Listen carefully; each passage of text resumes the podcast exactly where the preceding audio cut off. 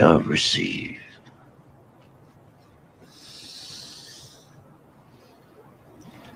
God is good, is he not? All the time. Well, not all the time.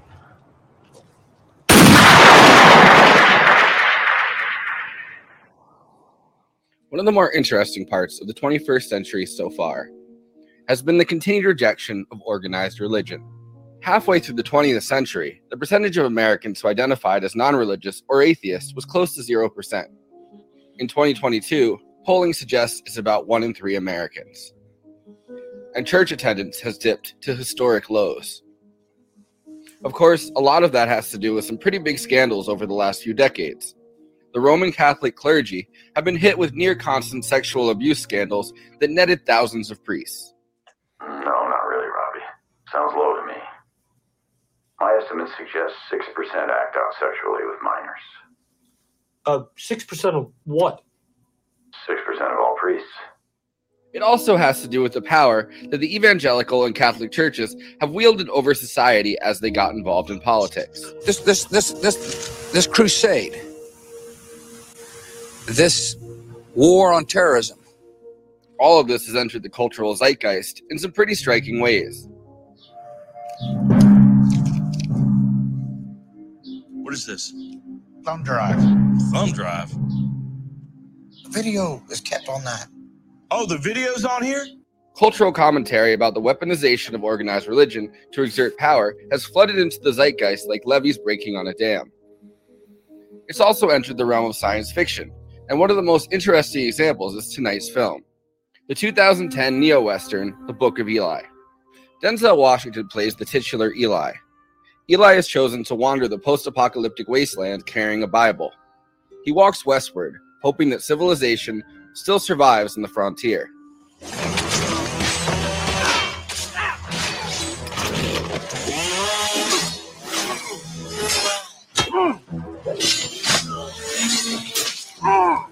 America has fallen into the disorganized and feral state after a nuclear war breaks out. The survivors blame religion as the cause of the war and have burned all of the Bibles. Eli believes that the King James Bible, which he found in a pile of rubble after an inner voice spoke to him, is the last one. It's the only one. Really? After the war, people made it their business to find and destroy any that the fires didn't get already. Some people said this was the reason for the war in the first place. Of course, he's not the only one who wants the Bible.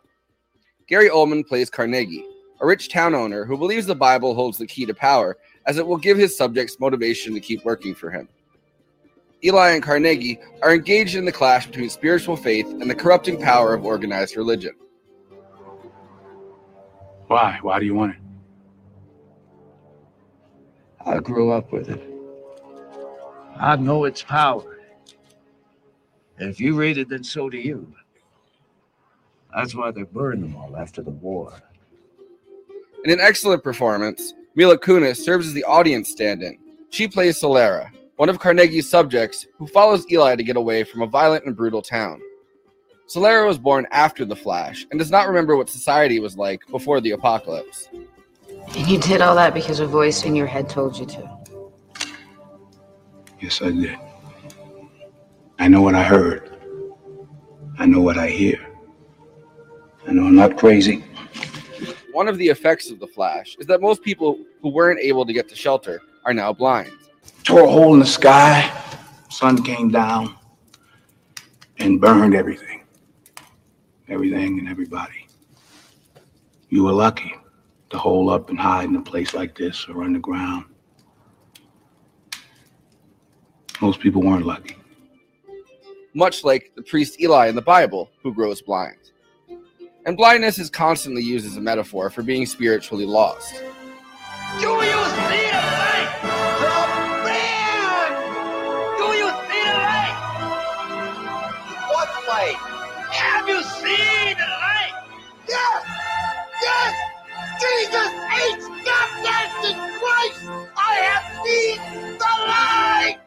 In this apocalyptic wasteland, food is so scarce that most people have turned to cannibalism. We gotta go now. They killed all these people. They people. didn't just kill them, they ate them. Her hands, her hands were shaking. Too much human meat. Let's go. I found some meat. Cannibalism gives the cannibals a distinctive hand trimmer. This is called kuru, and it is a human form of mad cow disease. Mm. It is, it's amazing that you two have survived out here all by yourselves. Well, now, George is something of a handyman. He did a lot of work on this place, making it safe. We may be old, but we're resilient. Over the last few years, American society has grown obsessed with cults. The cult leader is a well worn trope in the current zeitgeist. I think the Book of Eli is a prescient examination of the duality of spiritual faith and the ways in which faith and spirituality can be weaponized by those seeking power and domination.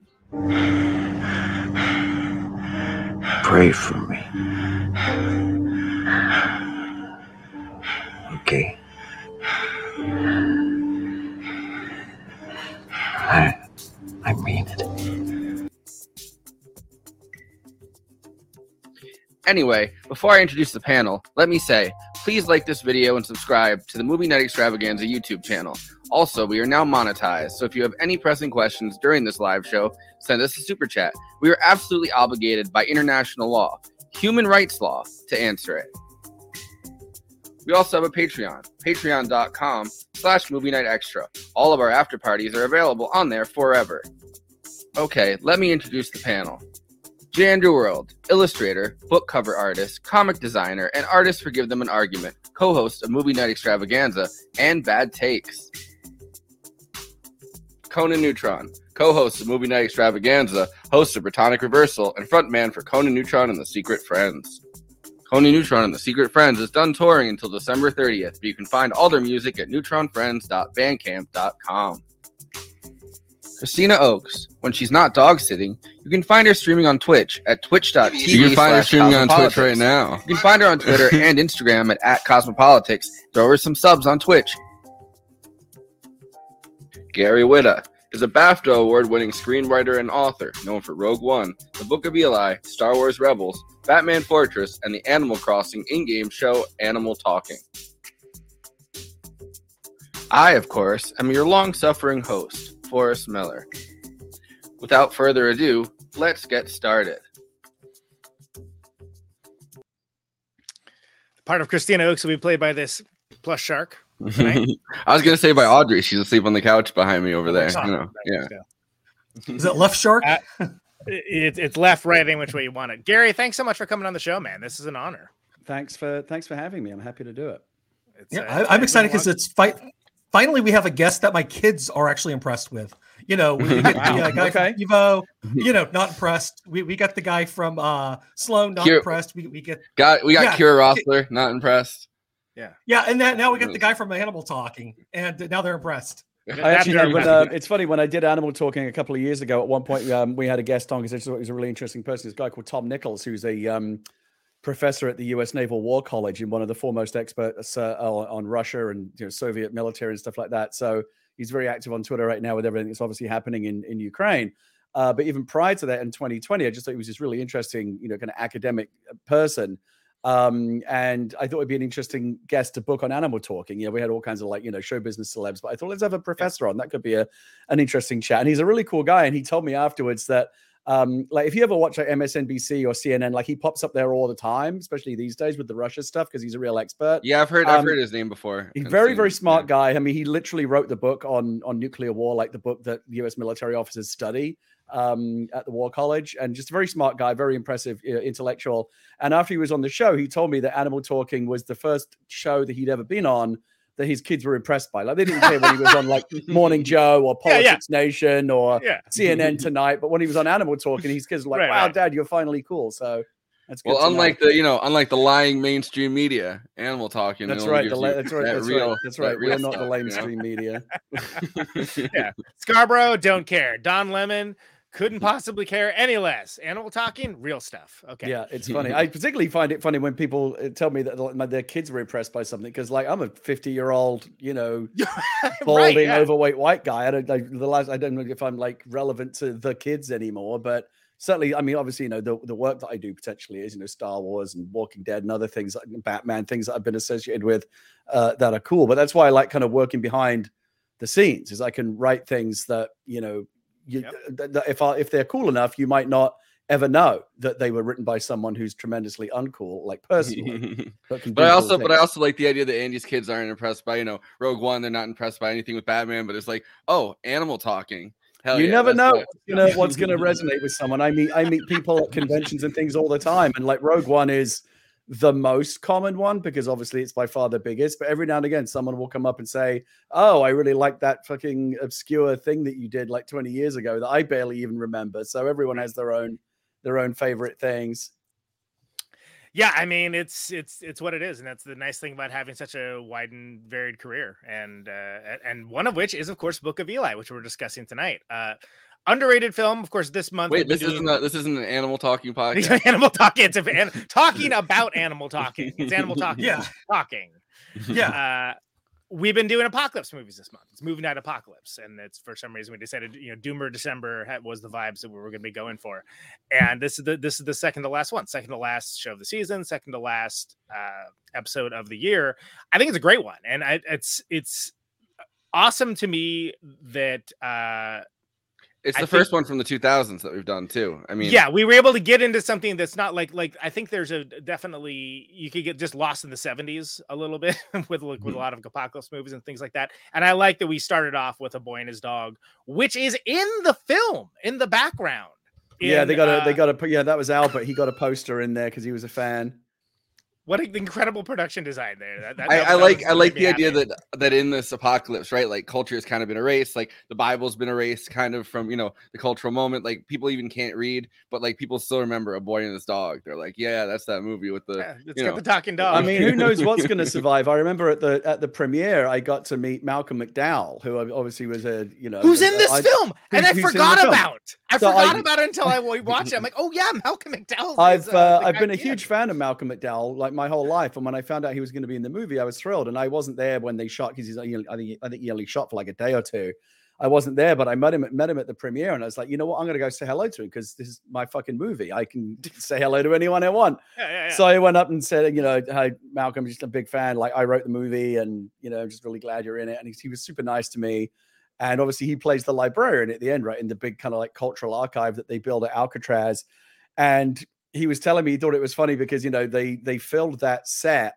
Uh, you know the, the the set dressers and the prop people filled that set not just with books but all kinds of you know artworks and other kinds of cultural artifacts. And yeah, it's like the don't remember- Library of Congress, kind of. yeah it's just anything of value you know from the from the old world that's been found and books are the, mo- are the most part of it but like all kinds of other things as well like even like weird things and uh, i don't i don't remember where it is or if it's even in like the final frame but he was telling me i thought this was amusing like he was annoyed because when he was looking around the set he noticed that one of the things that was on the wall was a uh, manchester united football scarf and he's a big liverpool supporter and he was like i'm not having that he was like, "Fucking Manchester United. They're like cockroaches. Even after the even after the, the nuclear war, they survive." He was not happy about the Manchester United scarf. I thought that was funny. That's how you know it's an American-made movie, though. Like they're not even thinking about you know which soccer, like who who they're gonna you know who's gonna get pissed. Like they're definitely thinking about football teams. And if there was like a certain you know football jersey, they'd be like, oh, we don't want to isolate. I you know, mean, if I if I'd have been on set that day, I would have insisted on a Tottenham Hotspur scarf. But you know, like I said, I wasn't there, and as the writer, I have very little authority. So Manchester United is the one that they went with. But yeah, I know Malcolm wasn't wasn't thrilled about it. He's like, "Get that shit down." If you're a Liverpool fan, you don't want to see that. What an amazing thing to focus on, but I, I love that. But, but it's well, also I mean, like you gotta you gotta remember though, he's only on that one set too. You know what Yeah. I mean? Like he's he's not at the uh, at the Puma store. You know that they turned into a a town a town Yeah. square or like you know the strip mall. He's not at uh he's not in the you know the quarries where you know they also have you know maybe that's where the Liverpool uh scarf. was. Probably, I mean, probably like, like if I could have picked any way. set to be on, it might have been that one because it's probably the most interesting set in terms of how it was dressed. You know, it is the kind of thing where like prop masters and set and set design people just go crazy They're like, oh, we can put in all these little kind of details and knickknacks because it really is like this kind of vast, you know, almost like an antique store, you know, of all these kind Yeah. of found treasures. I Yeah, mean, they, they I- managed to do that in the town too, though. Like, uh, I, I noticed that there's like, like still like logos on all the stores. Like, there's like these little, uh, there's all these little like details when they walk through the place. Like, people are selling things. Like, I noticed that the town itself, um, you know that uh that Carnegie like his his whole town like kind of has like a lot of really cool parts to it. Moving yeah i mean the, the the production design on the on the movie across across the board is is really stunning in the whole visual look of it i think part of the challenge in going into making a a, a- a post-apocalyptic apocalyptic film which is like large, largely set in the desert and after a nuclear war is like we've seen films like that before and they all tend to look largely the same you know they're all kind of like very Yeah. beige and brown and um you know like mad max kind of set the template for it and i i know from the beginning when I was writing it that I didn't want it to look just like a Mad Max movie where everyone Yeah. is, you know, kind of obsessed with like how cool they look. I used to watch like Mad Max and I'm like, like who's doing that guy's mohawk? Like where does he go? to, like, get yeah, where does he get the gel? Right, right? Exactly. It's like it's it, it, you dressed to look cool rather than dressed to survive. And so like it, it was it was one note that I had uh, early on was like, can we please can this please look more like threads than Mad Max? Like I wanted it to look more grounded. Um, like you're like it's just like it's just weird stuff. Like people just gra- the, the idea that people just are wearing whatever they can find rather than what would look good on camera. You'll notice in that fight under the bridge at the beginning in the tunnel when he fights the guy, like the one of the guys is just wearing like a bathrobe. You know, it's just like, what, it's just like whatever they have. Like this does not look Yeah. good, but Yeah, you know, you yeah. don't.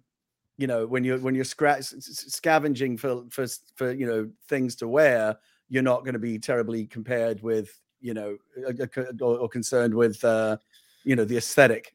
It's all Well, about and Eli's I they paid could probably for they could the- grab for- the uh the state institution you know bathrobe like uh the ones that they you know give to people in like uh mental hospitals and stuff like i'm sure those are i'm sure those are apocalypse ready bathrobes uh, yeah and there's for- always and yeah, there- there's always there's always compromises like the reality is it would look much much grimmer even than the film does you know you're trying to find a happy balance between what look what does look cool and and what feels like a like a real lived in world i remember mila had this whole thing where she wanted her character to have really fucked up teeth she was like, "Why do I have great like who- like who's doing like again who who are Yeah, the dentists in what this world? dentist Like, is in this people would town? have people would have yeah. really fucked up teeth, and I want to have I, Yeah. want to have fucked up teeth, but the producers were like, "Look, you're not we're not doing that. You're Mila Kunis. We're not going to make you look horrible." Right. right. Um, but that was Denzel's thing as well. Like he didn't want like the whole thing with with Eli was again uh, if you go look back go look back at the script, like it's never written with a specific actor in mind, but like it's he's meant to look like an unassuming character. Like he's not meant to look like Yeah. someone like this was never going to be a role written for like a typical like big muscle bound action star. Where we we really wanted someone that just looked like an everyman. Um, Which is more the- impressive when he does these like crazy action things. Like, well, yeah, 'cause that, like, that- so that's the idea is like guy. because what he's doing is not natural. It's not from within him. Like he's literally being used as an instrument. Wh- which is Um, the first time I watched it, I didn't quite, quite get that until the end, but then it's it's like uh, completely apparent, like that it's like, oh yeah. yeah, so I mean, it's it, it, it obviously for, for obvious reasons, it's one of those movies that benefits from watching it through a second time once you know like what Yeah. the deal is.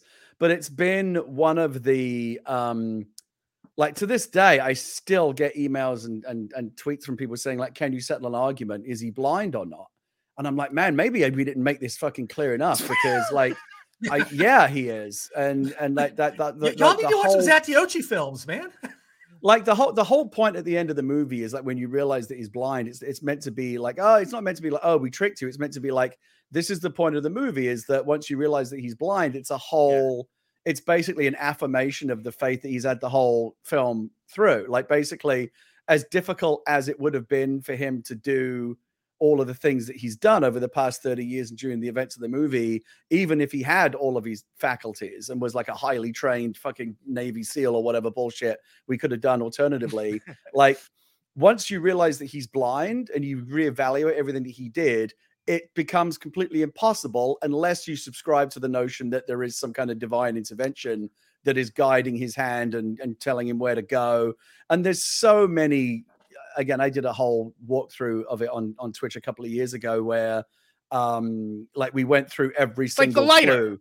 Like the lighter where he like puts his hand over it to make sure that it. yeah there's a actually lot there's there's Like- a lot of it in the script a lot of it got added afterwards uh but basically yeah the idea is that when you go through and watch the movie again knowing that he's blind you will see that every single thing that you think he sees he actually perceives in some other way. He touches it or smells it or hears it or becomes aware of it in some other way. Even in that shootout in the street that you showed a clip of earlier you'll notice that he doesn't shoot anyone until they shoot at him first because he echolocates each shot and fires back in the direction that it came from. And again, you can't realistically no, no one could do that. Like he's shooting people from like 200 yards away with a 9 millimeter pistol and you think okay maybe he's just a crack shot but no i mean he again the idea is is that he's not even really doing that. Um it's it's this idea that you know by 30 years in he's very um practiced at it. But i would imagine that like if you go back like 30 years ago when he first had to defend himself and you know he like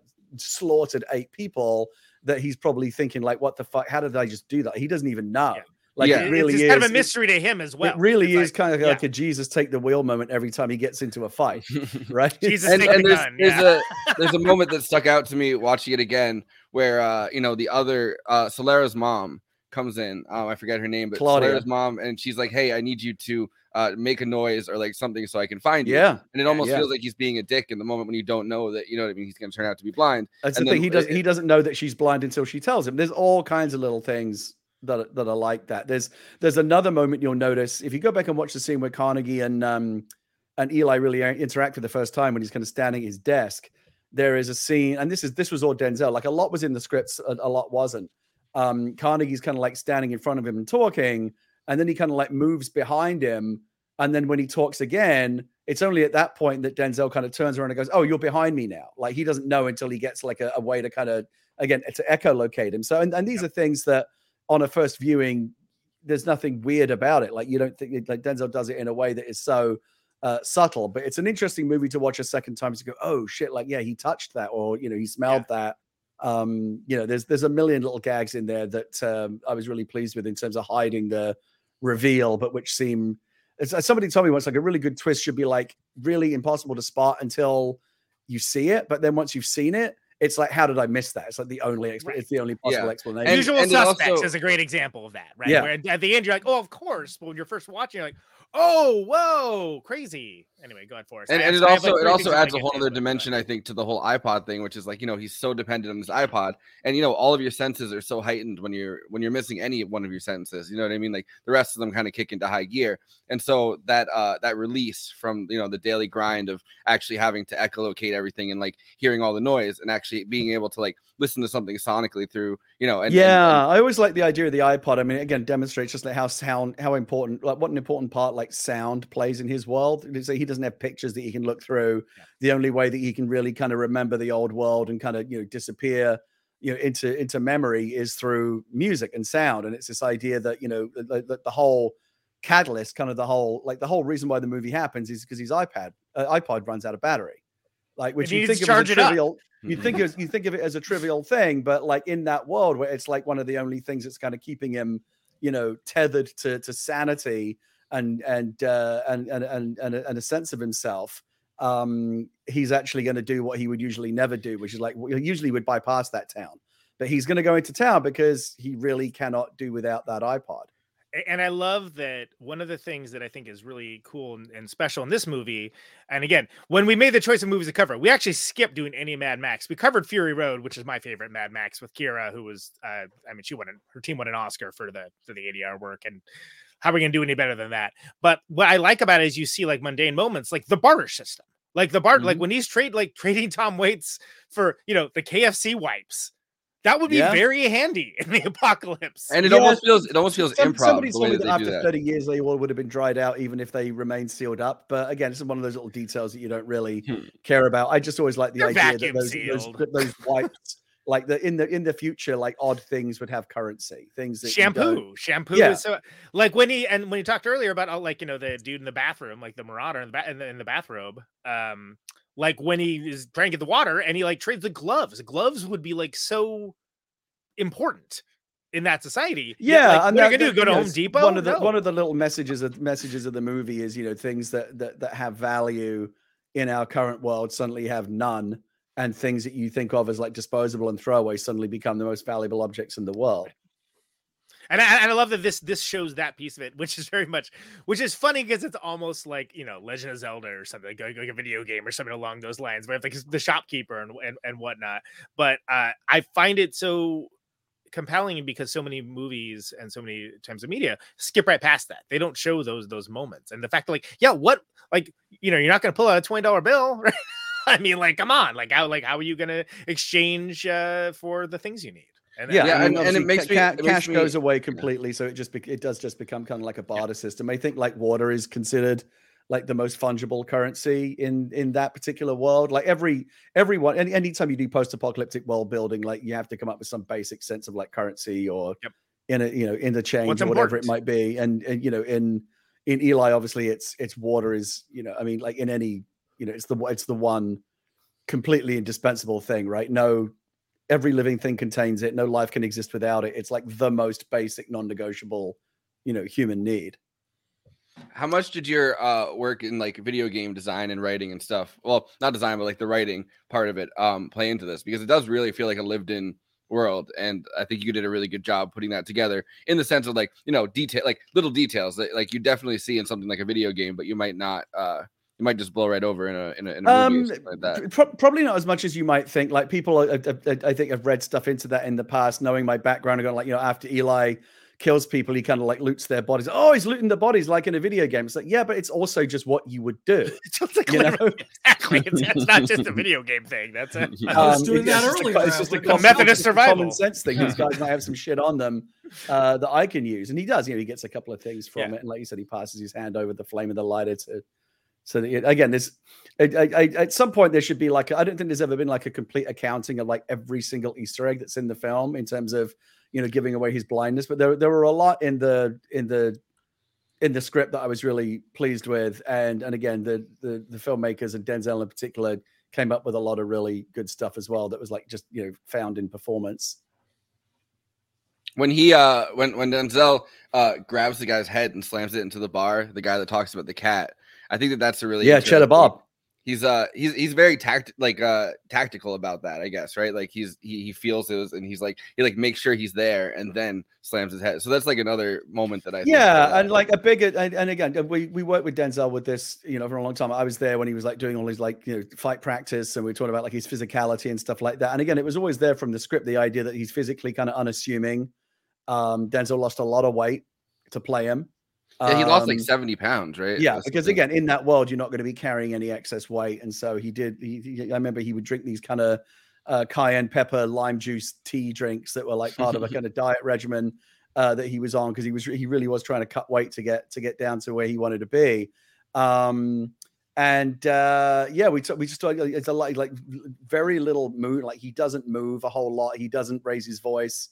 Uh, he's not very kind of demonstratively. He is this kind of quiet, unassuming. And again, it was very, you know, in many ways, he was based on those kind of wandering nomad, you know, uh, you know, whether it be the man with no name or Zatoichi or you know, kind of Obi Wan Kenobi, these kind of characters that just uh, kind of keep themselves to themselves, not looking for any trouble, and maybe not, maybe don't look like someone who could cause you a lot of trouble. But if you push them too far, like in two seconds, you're going to have a fucking bad day and that was the idea with with with Eli. Like he's you know again that that interaction with with uh, the guy at the bar. Like he's completely polite and completely um you know just got his head down. Like just like I don't want any trouble. I don't want any trouble. And when it becomes clear that the guy isn't going to like back off, yeah, he he fucking puts his head in the in the bar. Yeah. So Um, so I have a clip of uh, Denzel talking about uh, the preparation that he put into into this with some very some very uh, friendly woman that was doing the the press junkets for all of these.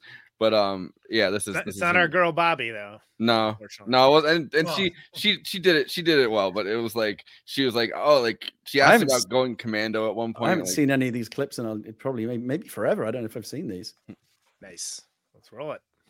Whoa. Well, take me through though the the weapons. How I training. lost the 55 Well, yeah, I mean, trust a lot me. of lettuce. Yeah, I- no, I- actually, I, keep trying I that. was doesn't work. uh, no, actually, I was eating whatever I wanted because I was working out so much. But take me through the weapons training because that's not easy. Come on. Yeah, no, it was it was fun. It was a lot of fun. It was it wasn't difficult. Uh, Jeff Imada, who's stunt coordinator, who's a brilliant martial artist, who's a disciple of Danny Inosanto. Danny Inosanto was a contemporary and a close friend of. Uh, he, he grew up with uh, with Bruce Lee, so I was working with some of the best martial artists in the world, and they made it very easy for me and and walked me through the process and and and I really got into the Zen kind of vibe of it all, and I enjoyed it. And I read the script; I knew I was going to win, so you know. So What was the hardest? There's archery. There's the guns. There's the knives. Um, uh, you know, I, I, I, I, I, I I've been doing movies a long time, so I I I don't know. I've never done any archery, I guess, before in a movie, but you know, but I was a Boy Scout.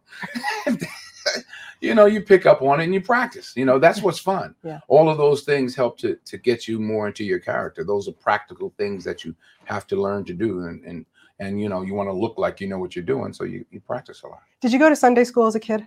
My father was a minister Pentecostal Church of God in Christ for 50 years, so I went to everything: Sunday school, uh, morning service, afternoon service, evening service. So those Bible uh, classes, your dad, it all came in handy. I think. Did it? Did it bring back no, memories? I wasn't listening then. Back then, I didn't want to go. but you know, it must have after reading this and and just really delving into this topic and this, it had to have really hit home for you, my friend. Well, it, I mean, it was a part of the reason I wanted to do it, you know, and and a lot of it was already on the page. I mean, it wasn't like we w- what we did basically was to go back to Gary's original script, which was, you know, and we made sure we had certain quotes right and and, and things like that. But we actually pared away a lot of what I had to say. It was a lot of he he, he talked a lot. Uh, in, in some of the original scripts, and then even in, in the process of the scripts, I think uh, Warner Brothers got nervous about too much spirituality, and and uh, it, it wasn't about anything. It became just an action movie, which was not very interesting to me. So uh, we we sort of went back and, and did what we wanted to do. Does working on something like this make you think more about what we take for granted in life? Um, I mean, that's what he talks about, and yeah, I, I, I think so. I mean, I thought about that anyway. I, I think about it in my own life, and um, yeah. So did it make the working conditions any better to get through them? I mean, dust storms and and working in New Mexico and crazy, crazy conditions. Yeah, but we're making and yeah, but we're making a movie. I mean, it's not that bad. I mean, you got people that have real hard jobs working in coal mines or whatever. We're just out there shooting a movie. We could go inside our trailers if we wanted to. Yeah, it beats digging ditches, right? that's, that's sort of like it's at the end of the day, you're making a movie. It's, it's, It uh it beats actually wandering around the desert with a Bible. I mean, does actually doing it.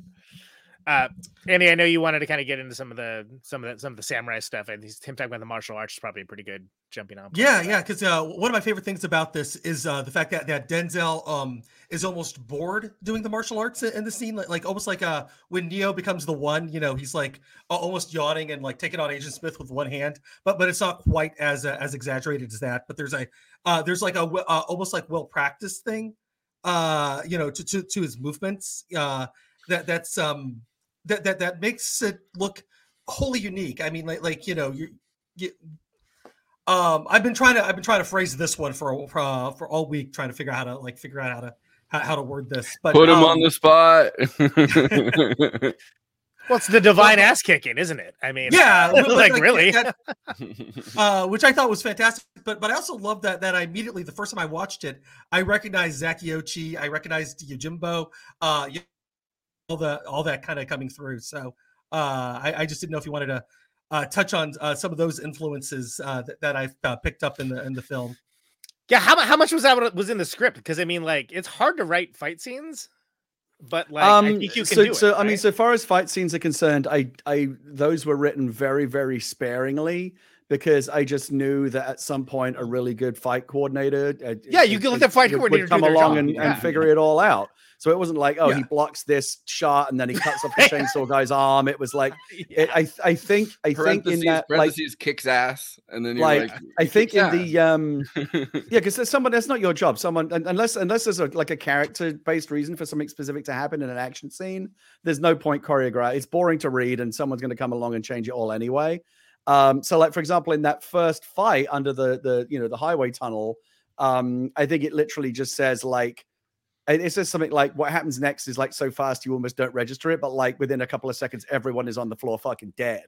And like and like he's just so fast you can barely see him move. And it was just that and like and, and so a filmmaker can look at it and go oh i can do i can have fun with this like and then they go and work it out. And i again i remember being um, on the soundstage when when denzel was was up there with jeff imada and like seven or eight you know stunt guys going through all of those moves and working it out you know one one move at a time. And again that's that's how you come up with that amazing choreography not me doing it Um, like I said, it's just like this is going to be an incredible fight scene right here.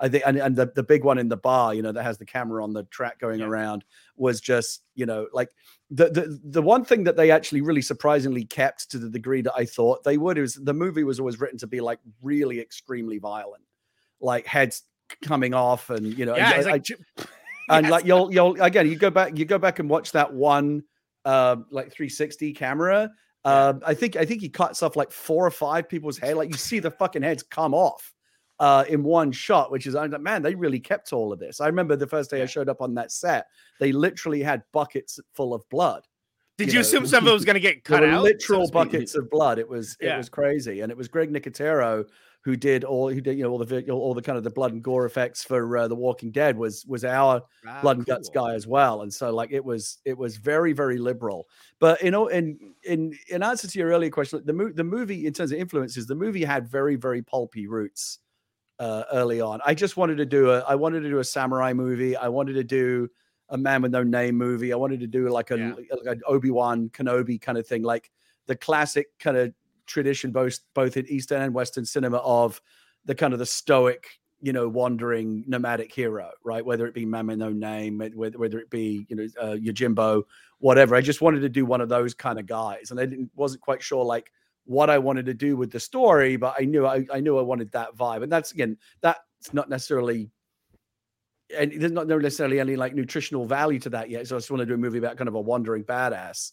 Um, like a like a like a. There's a rich do- history of it. Why I want to do my, my take on a on a samurai movie, and um, uh, I kind of knocked that around for a while, and it was only when the idea of the Bible and bringing kind of the religion and the spirituality that I felt like the movie actually had some, you know, at that point there was a reason to write it. Like there's no, there's got to be a, there's got to be a thematic under underlying like this is what the movie's about tone like thematically this is what the movie has to say and if you don't have that you don't have anything worth writing yet. And so it wasn't until i came up with the idea of, okay it's the last bible they've all been destroyed this thing has value um, and again it's like it's a macguffin but it's not it's not a macguffin that you typically would assign and you know it's not it's not worth money it's not made out of gold or whatever but we're, we're living in a world like we said earlier where it's completely you'd, be- you'd be surprised by what what has value and what doesn't. And in this world there are very specific reasons why certain people think that for different reasons. Look at. Carnegie. Carnegie wants it to, to control people, which, as he has a long, rich history of religion being. Yeah, I mean, it was. I always, know? always tried to kind of have like an agnostic view of it. Like the movie's not. I remember when I first gave the, the first draft of the script to my agents, and they were like, "Oh, I didn't know you were a Christian." I'm like, "I'm not. I'm a, I'm I'm an atheist. Um, I could I I don't have. I could write a movie about vampires. I don't have to fucking believe in them." You know, this, this is this is you know this is or UFOs. I don't have to believe in UFOs Yeah. to write a movie about them. But yeah, in the as I've said many many times, in the fictional world of this movie, God absolutely exists and is real. Um, and, and again, I've said before, like, I think that's the only that's that's the official version, and to me, it's the only logical conclusion that you can reach if you paid attention uh, to everything. Um, and so yeah, there is there is this, and uh, to, to your point earlier about how like he almost seems kind of disengaged when he's fighting. I I believe that's the case. Again, I I honestly think he just kind of like again 30 years in, he's so practiced at this, and he's never lost a fight in 30 years against like God knows whatever. At this point, he's like, you know what, I, I God's got this. Like he just like it, it just because he just switches off. Like right, okay, take over. He's like, he's like, I'm gonna listen to some music. Ah, fuck my iPod. Yeah.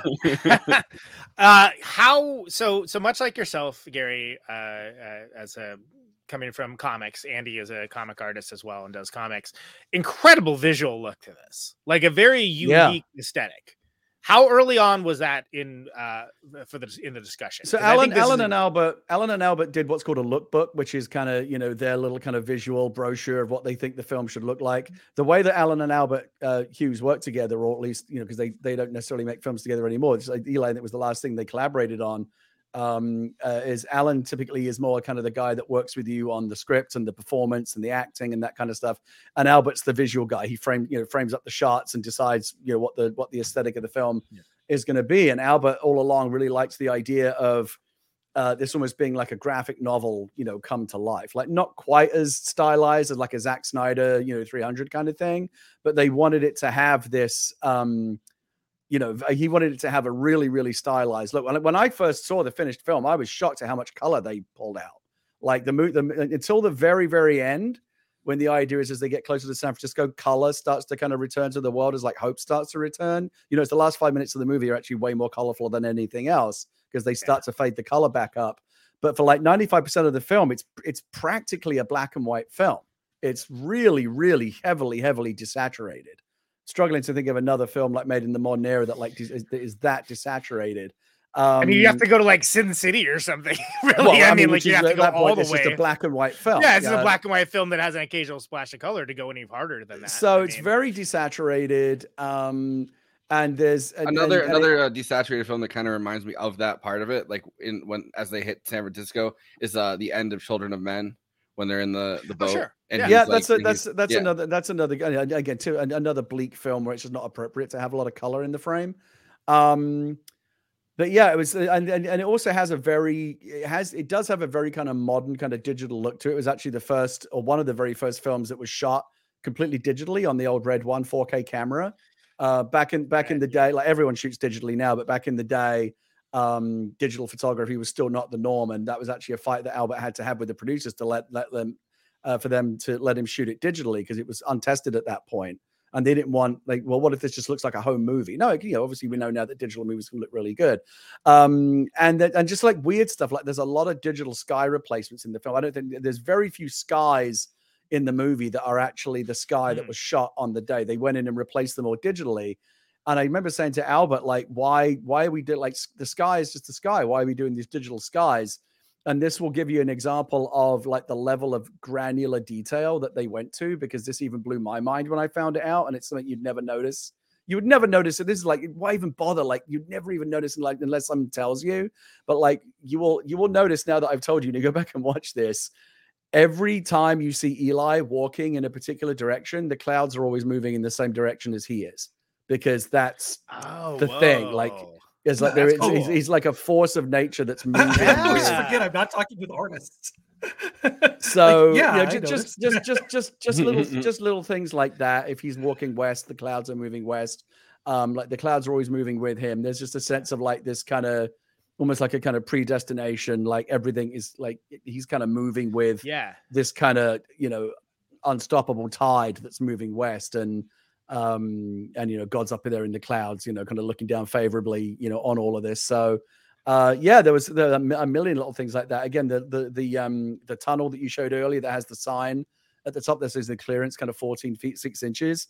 That is a re that is a uh, reference to chapter 14 verse 6 of one verse in the bible that i can't remember right now but there's like a million little things like that in the movie Yeah, one of the ones one of the ones that I really love uh is that the the psalm that he recites is the 23rd psalm. Um like Right. yea, though I walk down the valley of, in the shadow of death, I will uh fear no anger. That's the that's the um my grandpa that was his favorite psalm, like to the point where uh Yeah. at his, at his funeral the one like direction he had was like can, can you guys read this uh read this psalm for for the for the church or whatever. As uh, as Denzel mentioned, there was originally a lot more, but, but, but, Eli was more verbose in the earlier versions of the script, and he quoted the Bible a lot more. Um, and again, Warner Brothers got a bit nervous about how religious the movie was, so he toned a little bit back. We overdid it, so I had to come back in and put. up- And, Denzel was like, "This back. movie's not interesting anymore," so we went back and put a lot of that stuff back in.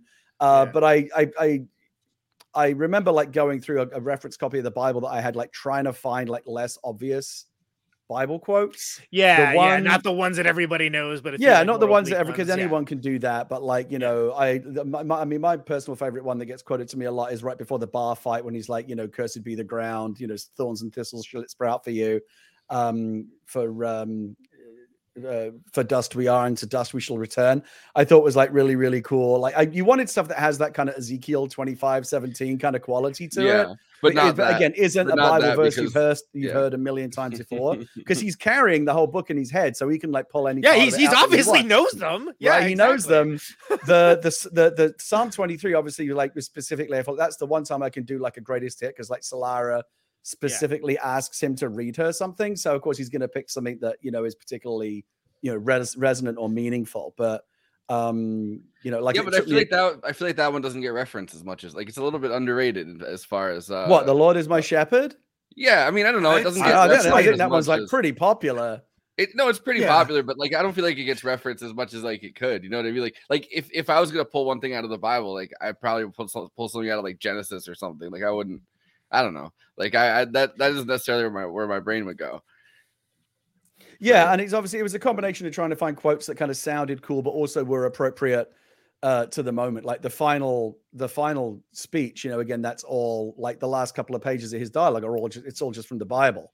But it was a piece that I found that, um, well, actually not all of it, but a lot of it is kind of interspersed in. But like you know, it was I was trying to I really I knew that I really wanted to end on a Bible verse, and it took a that I'm always I'm really really obsessed with like what's I, I personally believe that like 90% of the way you feel about a movie gets decided in the last five minutes of the film. Like, do you stick the landing or not? Yeah. And so I really, really wanted the very last, whether it be a book or a movie, everything I do is I really want the last word to have like to leave you with something. You know how sometimes like, when you finish a really good book and you just stare at the last line because it's just like, oh, Yeah. oh man, like what a fucking great and like that- that's like because it's over and like you want to kind of like luxuriate in in in whatever that final moment is um, that I really wanted the the film to kind of have that because I knew it was going to be a powerful ending, you know, because he dies and you know there's a big twist and you the, the whole kind of movie is kind of recontextualized, um, and I just wanted that final piece to have some, you know, to, to go back to what this was all about, which was you know what they were trying to protect.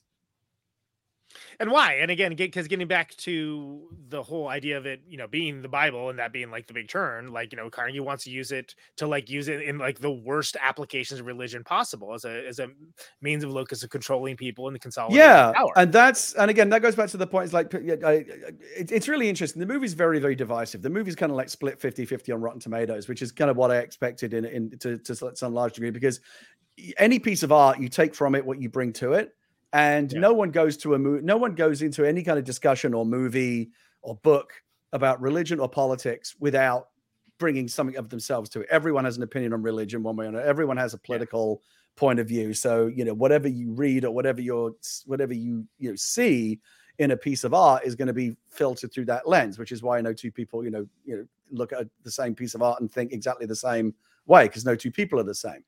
Um and you know there were people that like there are there are christians and people of faith who really fucking love this movie because it speaks to them Yeah. in a certain way. There are also um you know people who are very kind of anti-religion who hate it because they think it's a religious tract. But there are also people that hate religion and like it because they recognize that it actually has quite a, quite a, quite, quite a lot of shit to say about religion and how it's really it can be really bad. But the whole point was i was just really trying to kind of have it be as neutral and agno- agnostic as possible. Like the like for me, the absolute bare message of the movie, so far as the religious side of it is concerned, is personal faith good, organized religion bad, and that is um, largely demonstrated by. You know, Eli and Carnegie are meant to be kind of the avatars of those two points of view. Like Eli, you'll notice he doesn't proselytize. He doesn't say, "Oh, have you heard the good word today?" Like he literally hides the book from people. Like, he's not Right, shoving it in your exactly. face. He's a- he- he doesn't want you to of- know the good he- word, He doesn't yeah. want you. He doesn't want you to know that he has it. It's something that he protects and keeps only for himself. Whereas Carnegie, who's not, I don't believe he's a religious believer at all, but ne- but nonetheless recognizes the power that it has over people.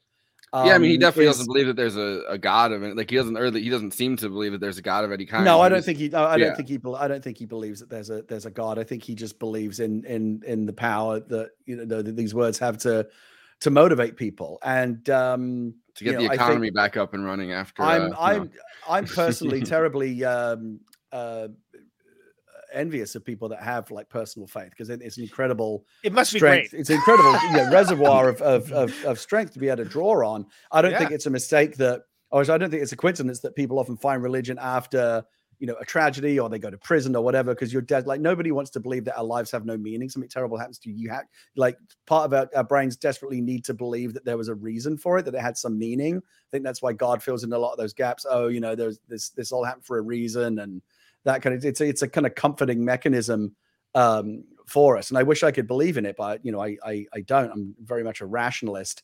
Um, but uh, I, I'm envious of people that do have that. And carry it with them quietly. and, but I also and have, the, I the have nothing but part of, of things like when people are actually like suffering in mass i feel like and you ask them to do something in mass like it like the the idea that you know with religion stripped away in a, in a situation where you know like everybody's kind of radiated and half of them are fucking cannibals and well, and, and, and again, yeah. like so, so everyone's hurting, right? Everyone's searching for meaning. Like the- like terrible shits happen to everyone in this world, and so that Bible, and again, Carnegie recognizes that um, he, you know, he can motivate people with it because they're desperate for meaning, they're def- desperate for answers, and he knows that this book is a very uh, compelling, you know, document in that in that regard. But no, I have I have nothing but contempt for the people that Carnegie is based on, which are like the big mega church televangelists and people that you know they don't believe Yeah. this shit. They just know that there- Yeah. there's money in it. I There's remember utility. There's utility. I remember this. I remember when uh, like when the movie first came out, I remember Glenn Beck like tweeted something about it, like he loved it, and I I wrote back to him and said, like, "Do you not understand that you're the fucking villain in this movie? Like, I, think I, I don't know if you've understood it." And then like, more recently, Eli became like almost like a MAGA icon because he was like this lone, like Trump lone warrior. Like Eli was this, like, Trump, this holy warrior, and I couldn't help well he's myself. trying to make america great again i, I, guess I. I couldn't help myself. Every time some MAGA fuck was like was uh, was was rep, was was was using Eli, it's kind of like like these bands that don't like it when Trump plays their music on his stage. Yeah. like, stop doing that. We don't want to support you. I was the same, and every time like some MAGA person, usually I just block them. People were like, oh, you know, Eli. I was like, I, I would take the time to write back to them, say, you have no fucking idea what this movie's about. Yeah. Like this this this this movie is anti-MAGA. Um, but uh, again, people will will take from a piece of art what they bring to it. Yeah, Gary Oldman is One of more my than Trump in that situation. well, I You mean, know? Gary Gary Oldman really is Trump in that situation, right? Like the the way that evangelicalism, I guess, as a force has been, uh, you know, pushed through. Like number, I mean, number one, people like like Ronald Reagan or whatever, but like more so Trump, like someone who is a depraved kind of sinner that uh is still like, well, you know, I could I could jump in front of these people and be like, God told me to do it, and they'll yeah, be like, I, I can I can use God it to get the room. yeah, and the movie, doing the, what I want. you know? The the, Yeah. the the movie originally went a little bit harder on that on on Carnegie. He was he was originally much more of a performer. We have concept art and scenes that I wrote of him kind of delivering like a sermon from from the balcony of the theater, and everyone's kind of hanging around like um hanging on his every word. We had a scene where he crucified someone. Like it was it was there was some really hard shit in the original scripts. Like and the whole name of like Carnegie came from Carnegie Hall. The idea that he's a he was a performer. He was, you know, he was Yeah. someone he, he he was someone who like didn't necessarily believe anything himself, but he was very good at making you believe what he wanted you to believe. Yeah, and again, again, we, Yeah. and I, I, I literally had this, you know, like again a few years ago when Trump did that awful kind of walk across uh, from the White House and stood outside that church holding up this Bible, going like, "This is the most Carnegie ass shit I've ever seen in my life." It was it was disturbing to to see like just how much that that character you know is actually reflected I reflected thought in, in uh, Trump. Trump's like embrace of flag waving, uh, like uh, when when Liter- he his actually, like, literal he actually embrace, yeah. felt up and started actually feeling up the flag in front It's of him. so Like, it was gross, such and I don't know how such a I don't know how anyone uh, uh, anybody crushing doesn't see moment. right through it. I gotta say, what one of my favorite things I think aged really well in this movie um, uh, was the the one part where uh, Carnegie goes, uh, "God is good," and then uh, Denzel goes all the time, which is funny because if you've ever seen the God's Not Dead movies, and I hope that you haven't, uh, that that's actually one of the lines that uh, two characters say back and forth all the time in those films. Uh, so so I'm just like, uh, yeah, I, I was uh, I, I, I, I do, episode- I do kind of think that we got away with something. Again, I'm not religious. I don't believe in God. I, in, in again, I there's a fictional God in this fictional film because it Yeah. was what I what what was needed to tell the story. Um, but I I was worried, and again, some people do think this, but like you know, obviously, as soon as as soon as you are pigeonholed as kind of like a quote unquote religious film. Like that's Kevin it. You're you're you're, you're, you're, you're down in the fucking uh, you know uh, landfill with Kevin Sorbo and all the rest of it, and you don't want to. That's not how you want your film to be categorized. And so I thought it was kind of a. I don't know. I, I, I thought we kind of, and it's tribute to Alan and Albert and Denzel and all the people that actually executed the script. That this is a movie that where in which God exists and faith is real, and it's it's a faith positive film, but it doesn't it doesn't hopefully doesn't come across as like that's all that the film is about. It's just this preachy movie about Yeah. how you should believe in God, and you know these these cheaper, you know the God's not dead type films that are out there that you see that just kind of fucking hammer you over the head really gracelessly with this with this messaging. Um, you know, with Eli, which again we tried to be more You know, like the whole world is fucked up because of the Bible. Like when when Eli says, like, Yeah. oh, you know, some people think they burn Bibles because this is what started the war. Yeah, hell yeah, that it, it's absolutely what started. Seems plausible. Yeah. Yeah. I mean, well, and also I think that the timing for when this movie came out is perfect. I think if it came out in the you know in the Bush era, right? Like it like that would be too much for people to take. And if it, if it came out and then now just forget it. Like there's no there's no chance you could have anything that even uh, mentioned religion favorably without it just immediately people drawing sides about it and like just completely lacking nuance or like acknowledging the existence of allegory in general. So, but but I think this is like the last window to like do a movie like this and not have it be, you know, whatever, pick up the flags and start waving around for the specific thing. Yeah, I'd be interested to see how this movie, if this movie came out today, like in the post MAGA age, if it would be received uh, any differently. I think people probably would read a lot more kind of Trumpian um, yeah. uh, uh, imagery into it. Obviously, it's, it's it's some years pre-Trump, but um, yeah, maybe maybe a post-Trump audience would would would view it in a in a slightly different way. I mean, Maybe I don't the know the character of uh, Carnegie, even without being like a full showman, like that. That definitely feels very Trumpian to me. And that, and then he's the like he's undeniably the villain of this movie. Like, there's no, Yeah. you can't you can't watch this movie and be like, hey, you know that that Carnegie guy. I don't know, pretty uh, pr- pretty all right. Like, there's no reading that. we, we talked about this during election extravaganza, right? Bob Roberts, like you know, like the the, the figure, like the the charismatic figure that like leads people along and things along those lines. I mean, like it's Trump walked into like 30 plus years of like political framing and uh, a confirmation bias. Uh, yeah, and like I said, he was actually way worse in the original. We dialed him down a lot. I remember he had someone crucified. I remember he had someone stoned to death. Like he had all these kind of biblical um, methods of execution for people that displeased him. Um, It was yeah, it was, it was, So do it was I. pretty hardcore. Yeah, that's why Andy's been crucified a dozen times on the, on the show now. Yeah. Usually during well, the I'm not saying much. Uh, you know, I don't want to get stoned again. exactly. Gets gets so sick of being stoned. Um, Andy, but I, I'm sure you have more more questions about like the the influences and stuff. I know that you had you've been uh excited to ask about that part of it. Yeah, I, I mean, uh, I, I, I, like I said, I, I, I, um, Daredevil is one of my favorite uh, comics growing up. Um, you know, I, I can remember being four, my dad pulling out uh, Sons of the Origins and cracking open the old Bill Everett Stan Lee comic, and then showing me some work by uh, um, uh, Gary, uh, wait, Gene Colan, Gene Colan, uh, you know, just just totally my world at the time. But um, uh, how much uh, you know was was Daredevil anything that you were thinking about when you were writing the script? No, I was. I mean, I was aware of, of Daredevil as a Marvel comic character that was blind, but I don't think I'd ever read a Daredevil comic or knew very much about him other than that. Um, I would say the main points of reference were Man with the Man with No Name, uh, Zatoichi, um, and to and if you really want like a really weird random uh, reference point, because it was to some extent, it was a movie that I loved as a kid. Uh, there's a Rutger Hauer movie called Blind Fury where he plays a blind swordsman. Um, Oh, yeah. and it's an action comedy. It's it's very silly in tone, but he's blind and he has a samurai sword. Uh, in the original scripts, Eli had a samurai sword, and it got changed to a machete uh, later on. I think it's because we felt like samurai swords have just been done one too many times, and it was too and it was too direct a reference to you know his samurai uh, origins. uh, but um, yeah, like we never really got into that whole like, oh, your senses are, are heightened when you know you're blind or whatever. A, because my understanding is it's not true, uh, and and B, again, it's irrelevant anyway because when he goes into that mode, there's something else happening, you know, altogether.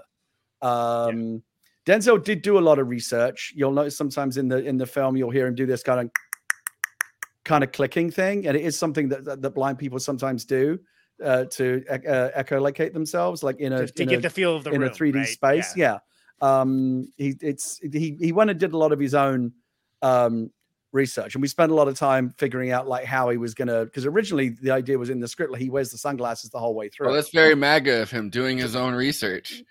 yeah, he, he did he did his own, he did his own reading, um, and um, yeah, the originally the idea was that the uh, the whole the whole business would like you know the war tore a hole in the sky and it being like super super like bright and then there being no no UV protection. Uh, was because they just wanted everyone to be wearing glasses and goggles all the way through. Like you can't go outside without eye protection. You have And to so, have it. It's a and so I just wanted to be able to get away to have sunglasses on him the whole way through, but I didn't really think it through. Like he's sometimes he sometimes he's inside, You know, sometimes he's indoors. Like now, is it is it telling that he's still wearing the sunglasses? Why not just take them off when you're inside? And but what it, what it ultimately came down to was Denzel just saying like, I'm not going to wear sunglasses all the way through the movie. Like people people are going to want to see me. The next, Um, the next person that compares the like this movie to the Trump movement and stuff, you have to send them the picture of Trump not wearing glasses, looking at the eclipse. Uh, That's good. Yeah, yeah. like uh, if you like, forgot see, about that's not. He's nothing to do with this character. This that's Yeah. Trump wouldn't even wear uh wouldn't even wear glasses to look at an Amazing. eclipse. Like So, well, I mean, I, I hopefully, hopefully that day never comes. I really don't want to have to defend this movie Yeah, against yeah, fucking Trump fans any more than I've had to in the past. Um, but yeah, so that that was the idea, and then we said then we had to come up with a solution for him to like not have the glasses on a lot of the time, and Yeah. where where, Den- where Denzel. When you see a landed was- move when, when he when he hears a sound or something, when he hears someone speak, like he looks like towards them and like yeah, I mean. I mean, we, I mean, we cheat a little bit because if he, because if he, because if he acted exactly like a blind person, it would be obvious that he's blind. Yeah. And so I think the idea is that over like thirty years, he's trained himself to trick you into thinking he's looking at he's got his systems. Yeah. Um, because again, like he doesn't want people to know he's blind because it's perceived as a weakness, and it would just make you know, it's more shit that he has to put up with. Um, but yeah, he's kind of trained himself to pretend to be able to see. Uh, is the idea? I think that uh I, I like that you know the bar and whatnot they're always like checking the hands like oh show me your hands show me your hands i like that as like sort of like i need to know like are- Yeah, like, the, out, the are you for real outlanders who are all kind of hopped up on on human meat that are not are not welcome. yeah I, I like that as like a check because because at first you're like what why, why are they checking his hand like oh yeah right because not everybody's gonna be like Yeah, and and and and, mo- and most people don't actually know that that is you know a symptom of of a common symptom of cannibalism. Um, Yeah. so we, we you know we kind of had we had we had we had to spell it out for people. Right. And and but I like that uh, and again, remembering that like this came out like, you know, mad cow disease was like in the news like all the time. Like I still back can't give blood um, for the rest of my life because I'm a British person who lived in the UK during mad cow disease. so Oh, I'm forever right. banned Yeah. from giving blood. Well, there was a whole thing that uh, you know, some people say that it takes decades or something for. Well, that's the thing. They nobody really knows how long Yeah. the gestation. I could I could go fucking mad tomorrow, I guess. But um, uh, yeah, that's that's kind. Of, I always I, I at some point I discovered that I'm not allowed to be a blood donor for that for that very reason. Yeah, Frank from the chat, the uh that mentions the the scene with the old couple. Uh, George uh, and Martha. which is great because like it's so so because first of all anytime you start off an interaction by falling into like a booby trap you know you're in for it right but like they didn't really have a choice in the matter That was um that was an interesting like from a screenwriting perspective that was an interesting part of the movie for me because even though I had the movie largely plotted out it's a very simple film. There's not a lot of plot. Um uh it's not plot dense. Uh I remember getting about two thirds of George and Martha weren't originally in the film and I remember getting about two thirds of the way through the film like right to the point where they actually show up thinking man this movie is fucking bleak. Like there's not a lot of humor. It's really grim. It's super violent and there's not much like the audience has not had a chance to like kind of laugh or relax or let go or, or feel relieved in any way i feel like there needs to be some kind of pr- and the, yeah and the ending is going to be really fucking intense so like yeah now or never there needs to be some kind of pressure valve or just let, let's just let the audience have some actual fun at the movies for five minutes and that's where george and martha came from and I remember, you know, just the idea, the idea of this kind of like crazy old, you know, cannibal couple that wants to invite you in for a cup of tea. I just thought, I just thought they were funny. Um, and uh, I remember it's one of the few times that every now and again you have this in screenwriting where you just go, oh man, it, it worked exactly the way that I wanted to. And there's a there's a moment in that I remember specifically. I, I have this sense of memory. It's so happy because I remember both halves of it. I remember the first half when I was sitting at my desk writing the scene when uh, George says, "Oh, you want guns? I'll show you some guns." And he opens up the the couch. the and couch, and a the couch is like an armory of like Yeah, of like it's heavy weapons underneath. I remember I, I remember thinking like I don't know how to you because nobody knows anything and you never know how to judge an audience reaction. But I remember thinking if th- this thing goes in the movie, it's gonna fucking kill. The audience is gonna love oh this. yeah And then I remember being at the first screening, and when he lifted up that couch, everyone went, "Whoa!" And I was like, "Oh, it fucking it did exactly what I wanted it to do," and I was just so happy, very happy. That with that whole scene that whole scene cracks me up like every time I watch that movie. Like the I mean the the first uh like I don't know. I, I get I, like my favorite line is the one where she's like, I found some meat just as they Right. realize that you know they've been cannibal. Yeah, Conan's name right there. Uh, it's just such Yeah. like a A- like, yeah. after they see the graves in the back oh it's great for the soil oh i'm sure it is we got to get Yeah, that and, out and, here. and again, just just little things like you notice that e- even Eli knows her hands are shaking because the teacup is rattling. When she's holding it. Like again, there's a clue. There's a clue for everything. Yeah, and I, I love and I love that that ultimately is where the stand standoff is at because again That you're gonna house, yeah. like that house is, is great for that. Not the least of which is they're heavily armed, uh, you know, uh, which obviously Yeah, we just got to do a really fun kind of Butch and Sundance Alamo. Like Carnegie's crew obviously rolls up heavily armed, but these guys are fucking heavily armed as well. And we just got to do a really fun, you know, shoot. Probably the biggest like overall action sequence in the in the whole film because the movie doesn't end in climactic action, so there's got to be something somewhere.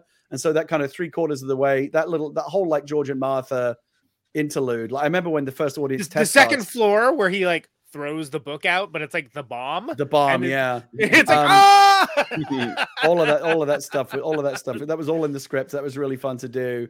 Yeah. Um, it kills. I mean, uh, but I remember when the when when the first There's the one. There's the one guy that does like the R two D two noise, kind of. It was like, like you know the uh the fucking the Wilhelm scream, yeah, Yeah. that jumps up in there and just. I think gets- there is there might be a Wilhelm in there somewhere. Um, I, I think I think when the first guy blows up from the uh the- when he throws the bomb out, there's like the one guy that. The um, I just remember when when the test cards came back from that first screening, like there's there's usually a a, a, question that says like, what was your favorite part of the movie? And every single card was George and Martha. So well, That's they're, they're staying in the film.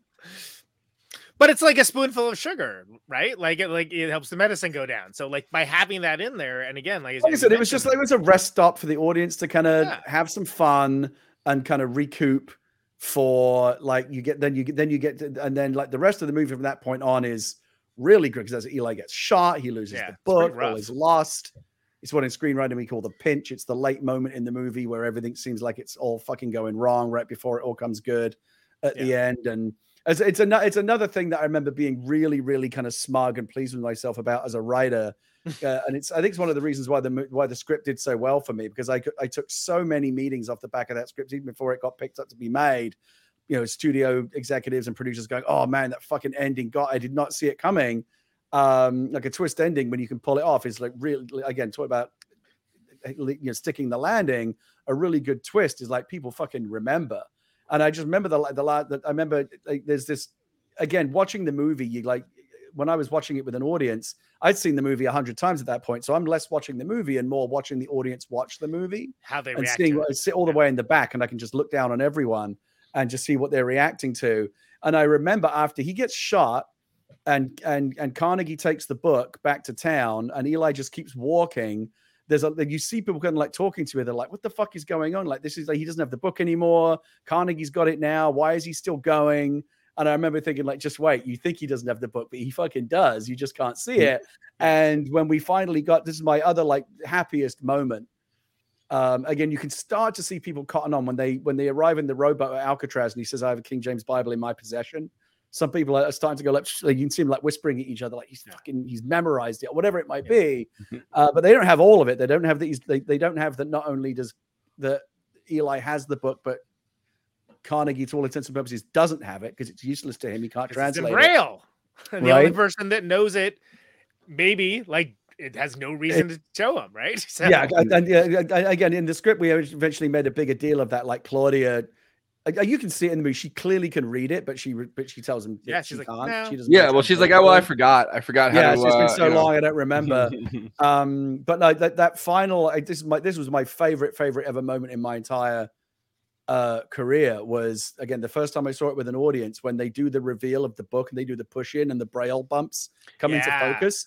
There is a fucking audible gasp all the way across the theater. I remember thinking, I got him. Like it fucking worked.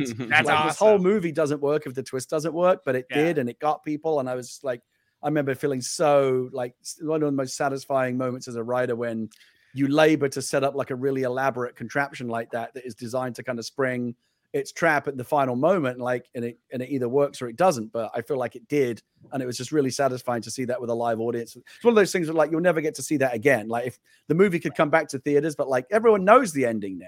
Yeah. You know, like to see it with a fresh audience that genuinely didn't know what was going to happen next. That was brilliant. Got me when I saw it in the theater. I was like, oh, And there- there's the other line. There's the other line that uh, when you're just figuring it out, and uh, he's at the library, and he's like, "Oh, it's in, uh, it's in, you know, it's pretty beat up, but it'll do the job or whatever." Yeah, yeah, yeah. It's pretty. Yeah, and of course he's him, talking like- about himself. Yeah. I mean, I mean, I mean, and, you know, and and the whole title is a clue. I mean, he he is he is the book. You know, Eli is the book. So, um, there's a there's a lot buried away in that movie. I'm very uh, I'm very proud of all the little kind of layers and you know little bits of cleverness to it. It's it's you know it's it's a reason why you know we still talk about it. You know, it's only a middling success, but people who like the movie really like it, and so it's got it's got a lot of very devoted fans, and I never the get tired first of time of the first time I saw it. was in 2010, and uh, I was like, I think I was like 14 or 15, and I was like a you know like a hard bitten atheist at that point, and I was just like, oh, like the fight scenes are really awesome in this movie, and Denzel's awesome, but but the God stuff. And then rewatching it this time and like actually understanding it and like understanding that it's uh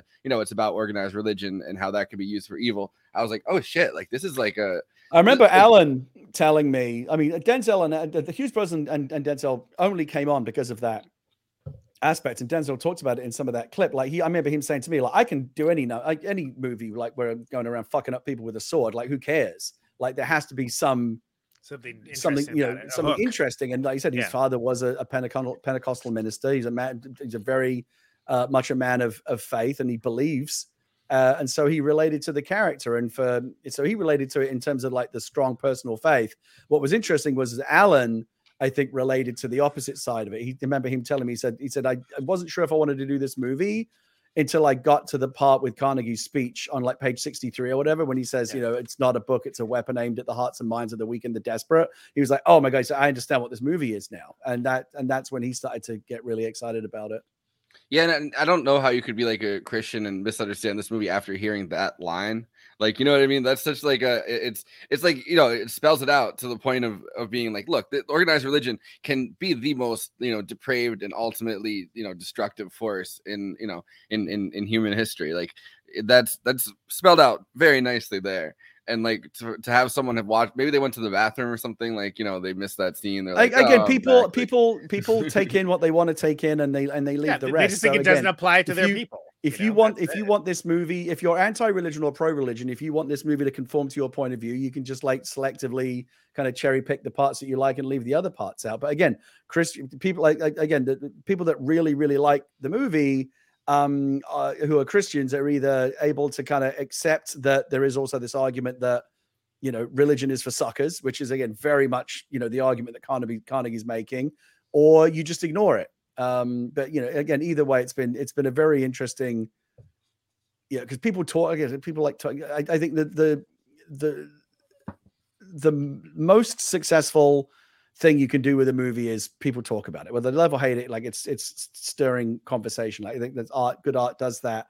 Uh, the least exciting version of this film would have been the version where people come out and kind of go, "Eh, it's all right," but they don't feel strongly about it one way Right. or the other. Yeah, but very got- few eh. people don't feel strongly about this movie. One, they a lot of people really fucking hate it, but that's interesting as well. I like hearing from those people as well. Yeah, and I mean that that makes it Yeah, Cat interesting. Fancy with, uh, hated this movie. Who did? Cat fancy. um no but it No, makes but it interesting with the with the denzel clip where he was talking about how you know uh it's an act like it could be any number of action movies and it's not interesting at that point like that the action movie with everything stripped out of it is that like movie that you know you watch it and you're like all right like denzel has a sword like yeah, we get it. Cool, right on. It's it's it's funny going back to the to the cat thing. I remember when I was first I was still a baby rider when I was running back in like 2006 2007. I had not sold any movies or had anything produced. I was still very much like trying to break in, and this was the movie that got me in. Um, but I remember I'd read a bunch of screenwriting books, and I was like very kind of got to do all the got to do all the things right. Um, and one of the things that screenwriting books will tell you is, um, uh, you know, you've got to catch the audience's attention, the reader's attention, like very quickly. Like if something like, interesting or shocking or surprising doesn't happen in the first few pages, you're gonna you're gonna lose the reader. I thought, okay, what can we do that's that is- that fits you know contextually with this world? It's like, okay, murder a domesticated animal. People don't like that. Um, yeah, that, I- that's I- definitely the intention. I'm I'm a, for I, so I was a bit of a hypocrite, hypocrite. I'm a dog lover, so I didn't want to kill a dog. I don't particularly care for cats, so fuck it, let's kill a cat. Um, and you know, so he kills a cat. And what's interesting is like these days, I actually talk about that as an example of how you don't have to conform to traditional screenwriting dogma. There is a whole very famous screenwriting book called Save the Cat, which is uh, referenced uh, by screenwriters and people that are into screenwriting. Oh, oh, if you've got a, if you want to be a screenwriter, you got to have Story by Syd Field. You got to have Save the Cat. Um, I was like, dude, I fucking murdered a cat on page two of my script, and like, we got the jump. Yeah. and now Denzel Washington's in that I have movie. the- I have so you can do whatever the I fuck the you Syd want as long as you've got a good reason for it. yeah yeah yeah it's- it's well and I- and I and then he's a you know shoos away the the cat at the bar which incite, incites the fight as well is there is there a backstory specifically as to Well, the, I think the idea is the cat doesn't respond to him because they think he like he's got like some. I think in, in I don't know how much they kept it, but like he's in he skinned that cat. Yeah. uh, he ate it, and he and I think he, I think he had like one of the furs on him or something, and the cat like knew that he had killed a cat. And Gotcha. Yeah, like wasn't like, wasn't thrilled with him. Smell it or something like that. Yeah, like, it's because yeah, yeah. I like I like that he feeds the cat to the mouse though because it, it- it's a really good uh symbolic moment of like this world is completely topsy turvy to you know Yeah, that was point, yeah, like- yeah. I mean, yeah, it's like yeah, a cat eats a mouse. Uh, Sorry, a Yeah. mouse eats a cat. Like it's like all this weird shit is happening, and again, like none of none of the rules, none of the rules are you know what you what you think they are, and um, like I said, the fir- no, nothing very much. There was, there was a, a whole fight that we had with the studio was they wanted to bring up that that tunnel fight to the very start of the film, and I I thought it ruined it. Uh, I we we actually had a, a script like that at one point. I went back and redid it all because I hated it. Uh, but like the whole point was I just want I had a lot of very uncommercial instra- instincts for the film when I was writing it, which which fortunately were backed up by Denzel, who is the guy that actually has the weight to make sure that these things stick. Like if I say, well, the first 10 minutes of the movie should be very quiet, nobody cares. If Denzel says that, they listen. he and Um, uh he and his son produced it, right? Yeah, John uh, John David, who is now a um, a big movie star in his own right. Um, and uh, yeah, it was it was it was it was it was interesting. Um, and it's kind of trying different uncommercial things. I, I managed to get Denzel and the Hughes brothers on board with this idea of like this is an empty, this is a quiet, empty world, and before anything happens in this movie, I want people to understand the solitude that Eli is living in, so that when he actually makes a friend, you understand how alien that is to him. Um, and you know, there's a, a lot of little things like that in the movie that are in the script, like when and, when and he tries he tries so hard to like push her away throughout that and you can like i don't know like his single-mindedness and uh, of purpose or whatever and his inability to shake her even as even it's it's clear that she's like has a growing affection for her even when he locks her in in the court Yeah, it's, yeah, it's it's But- it's you know, it's, it's it's for her own protection because again, he's just he doesn't want anyone. It's classic kind of I work alone. I don't want anyone from along for the ride. But I, I I actually think it's it's it's it's there is little the, the things that you almost don't. I think some of the best moments in the movie are the things that are so understated you almost don't notice. Like when he rescues rescues her from the two like rapist cannibal whatever dudes with uh and, and, uh, and she kind of like jumps on him and like throws her arms around him and hugs him. You notice that his arms ju- are just kind of like limp down by his side because he doesn't he doesn't understand this kind of language anymore. Like the That's, language uh, of aff- by the way, language the- of kind of affection and warmth. Like it's just he's forgotten how to do it. it's completely that, foreign that, um yeah that that girl with the shopping cart's the same girl from the beginning right i uh yeah, when- yeah, so, yeah, yeah. I mean, again, another an- another just little bit of screenwriting fu- screenwriting fuckery is like when Mila encounters her later on, she doesn't know who she is. She doesn't know it's a trap, but you immediately know because you've seen this Yeah. trap before. Yeah.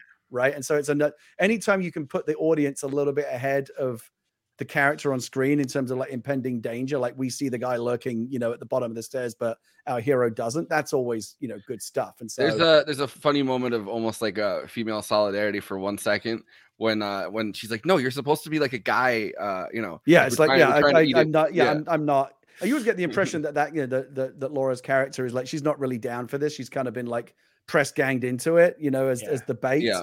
Um, she doesn't really want to be doing it at all. But yeah, but when like harmless, some harmless young girl comes along, she's like, no, no, just keep going. Like she doesn't really want to get trapped. yeah it's it's a it, and it's also it's a brutal world too it, it shows you know just like hey as- uh, one of the reasons why like someone like carnegie can have such sway over people is they don't want to be out and about in it and like the enforcement of of that and the um you know the the approved violence.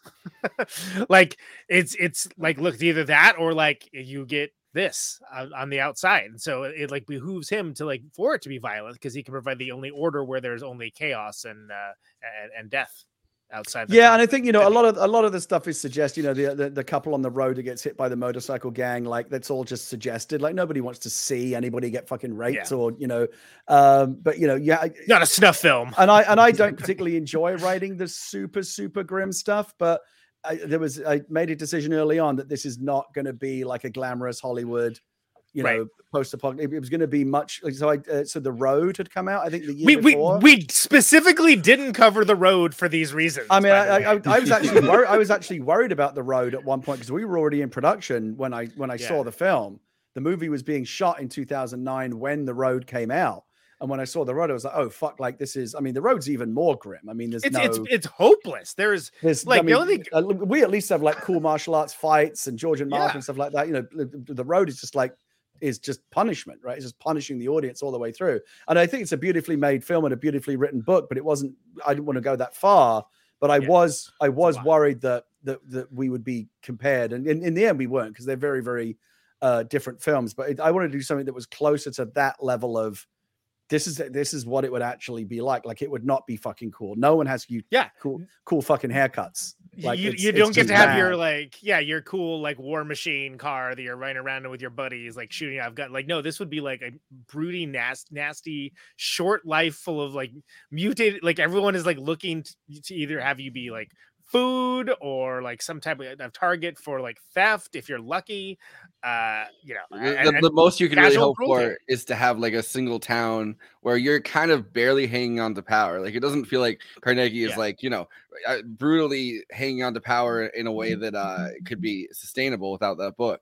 So it's like the most you can kind of hope for is like uh the most you can hope for is like uh very regional like hyper local warlordism where you're like not even Yeah. uh you know a full factor. I yeah, guess. and I mean that's the thing about Car- Carnegie's small time. You know, like that little. I think the idea is that he's stuck. If he could just get the book, he could expect. He could. He could get bigger. He could branch out and like spread the word and and and gather a larger flock and increase his power. But like he's he's, he's like, much like the actual Andrew Carnegie, who you know the steel the steel manufacturer. he's a you know he's a he's a he's a small he's a small town he's a small guy in a small town that is never going to amount to very much but again like that little town is you know that's his that's his world well we talked about we covered delicatessen this month as well and we talked about uh, which is fantastic movie also do it with cannibalism as well and uh, you know the the butcher there is it is there's a word for it petty despot Mhm. and like that's kind of what he is as well is, is that like he's like you know again it may just be like this small area of influence but he's like his yeah and there's there- there's despotic there's, there's some on the nose stuff in there like the first time you see him he's reading a book about mussolini and Yeah. this, this kind of this kind of stuff well, he Um, needs tips. He's not naturally good at this, so he needs, you know, he's like, what Mussolini do? How do I, uh, you know, Yeah, let's, let's keep the trains running on time even though there are no trains Which is, does this book say anything about no no trains? Uh, yeah, yeah. What, what do you do if there's no trains uh andy did you have i know you were kind of waiting to jump in on something did you have did you have something or are you just looking anxious Uh, honestly, it's it's uh, probably the drugs I'm on because my kid brought home a cold and uh, I'm fighting it off. So oh, I thought you were gonna say your kids. Your kids brought home some drugs. I was gonna say, what did man, my That's kids, your get- my kids relationship. got the best dealers. It's it's, it's You're, you're, Yeah. you found you found like your kids fucking uh you know like Molly stash or something, and you're like, no, I'm taking these, and then you're like, eh. Yeah, Uh, I'm good.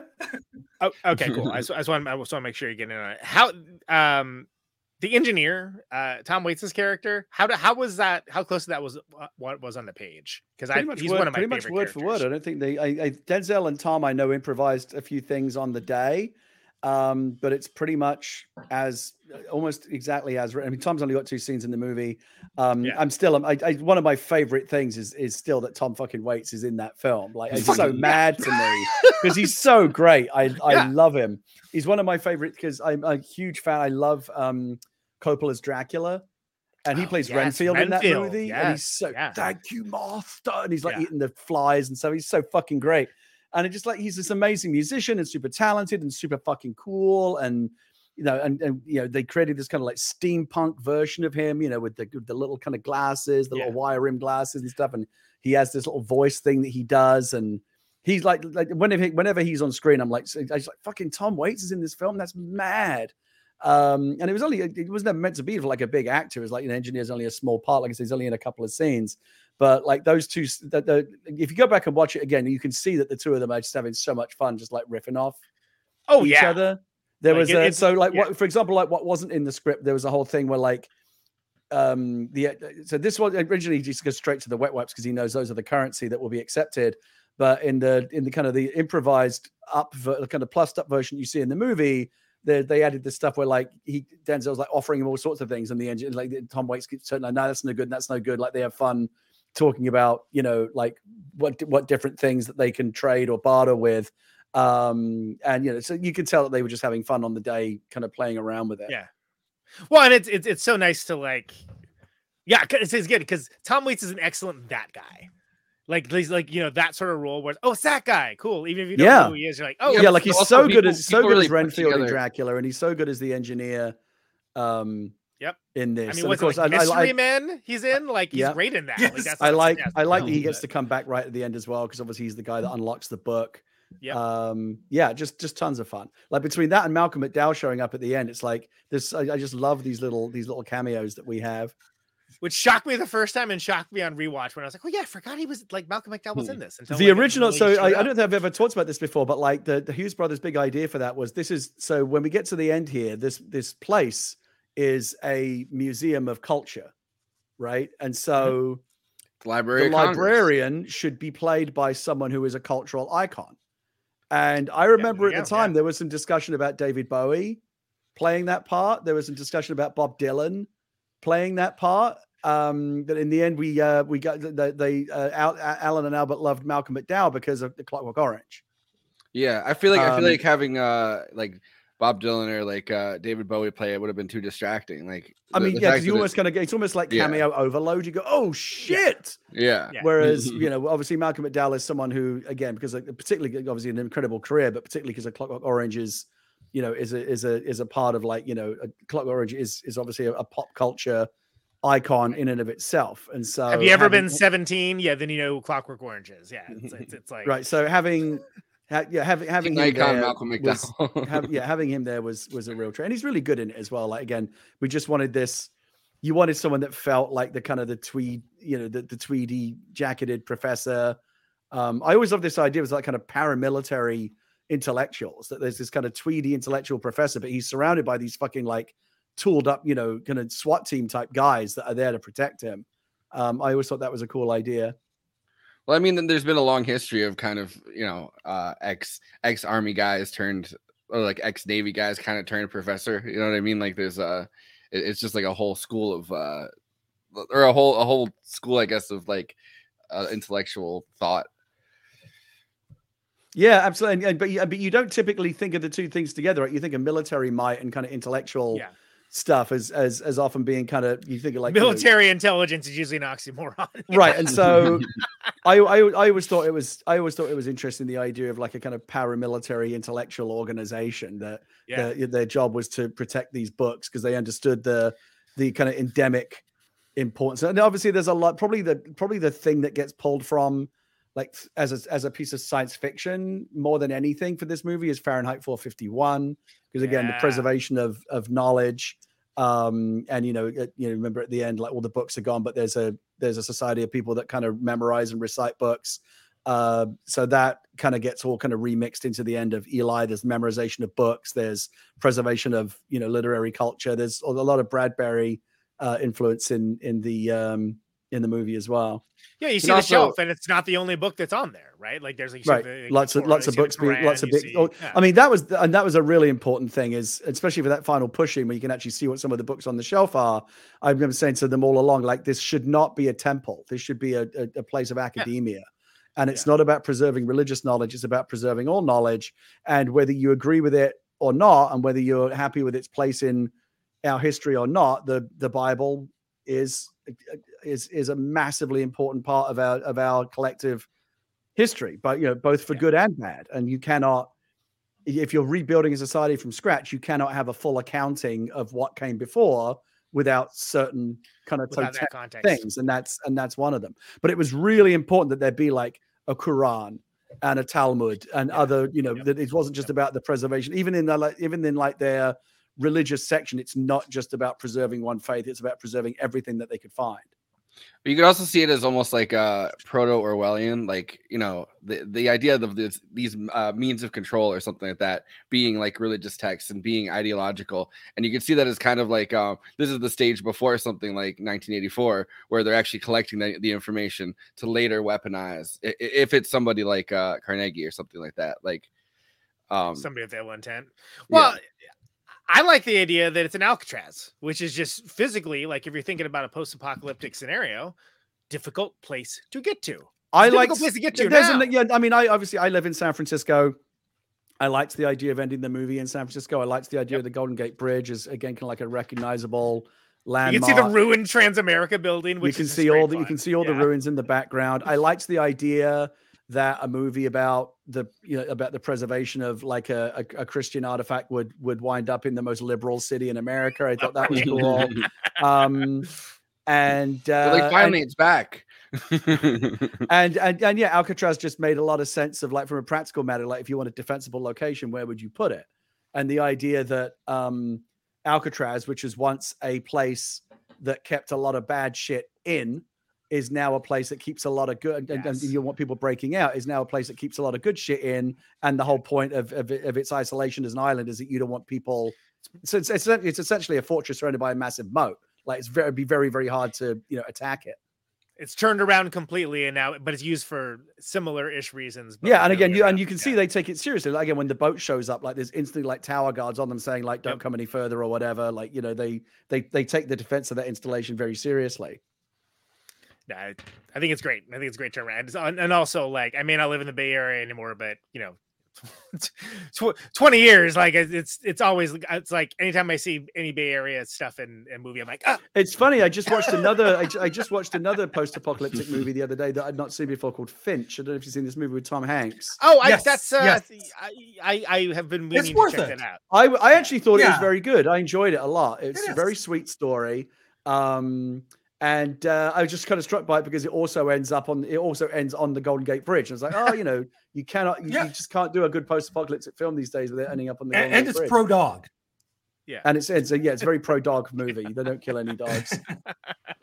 I mean, it made like uh something like Walking Dead feel fresh. Like uh the fact that they kind of went into Atlanta and everything. When they finally get into Atlanta, it's like really nondescript. Like uh, you know, the first the first few scenes in the in the premiere are really just like they're like, oh, they're, they're finally into Atlanta, but like it could be anywhere. I feel like landmarks are something that kind of get um highlighted a lot of like our apocalyptic. yeah, and, and it's just it's, it's it is kind of tropey, but you know, people love doing like images of like famous landmarks being distressed and destroyed, and you know that's why you see a lot of this.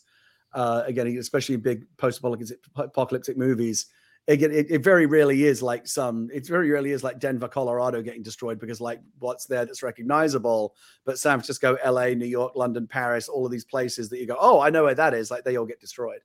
Yeah, well, I mean, this it works really well because I mean, we know where's more west than uh, you know, you finally hit the fucking coast in, in San Francisco. Land's End. Right, but- It's Ocean's Beach. It's land, they call it Land's End. And you know why? Because it's where the land ends. right by the Sutro Bath ruins. Uh-huh. Uh cool. Um, so I think we're gonna go into the Letterboxd one-liners here, right? Um, so this is uh you know, Letterboxd is a place for film, place for film lovers talk at with and to each other about the movies that they love, the movies that they uh, carry books over long distances for, uh, and of course, this is a bottom-up democracy. No Siskel's, no Eberts. Everyone gets to have their say. No lords, no masters, no oversaturation, and this is all uh, best expressed in the classic one-liner format, which we then collate for bringing up on this show, so we can take a look together and uh, see what people have to say. So these are the Letterboxd one-liners for Book of Eli. This is literally me with the last remaining copy of Monty Python and the Holy Grail.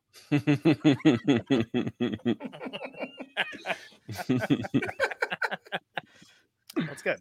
Good. Yeah. Yo, that would, that would be way more annoying with somebody quoting Monty Python the whole like they're, they're just quoting it like they're like, did you write that? And they're like, no, you know, Eric Idle did. It it could be like that uh, movie with the um, that Danny Boyle movie where he does the Beatles songs. It could be like that. Oh, Monty Yesterday? Python. Yeah, ah, that. Thank you. I couldn't think of the name of it. Me, Returning my library book, following apocalypse, and 30 years of late fees. Been That'll be there. a lot of late fees. Yeah. Heart relatable. Yeah, it has to like What- convert to water. Like, how does that work? right, exactly. Where, oh, where is the book of Solara? Gary, I actually wanted to do it? that as a comic book at one point, and it never never quite came together. But I always thought like Ah. if there was a continuation of the story, it would be uh it would be Solara. That, that's that If the, if the movie had made a billion dollars, I'm sure you would have seen it by now. but, you know.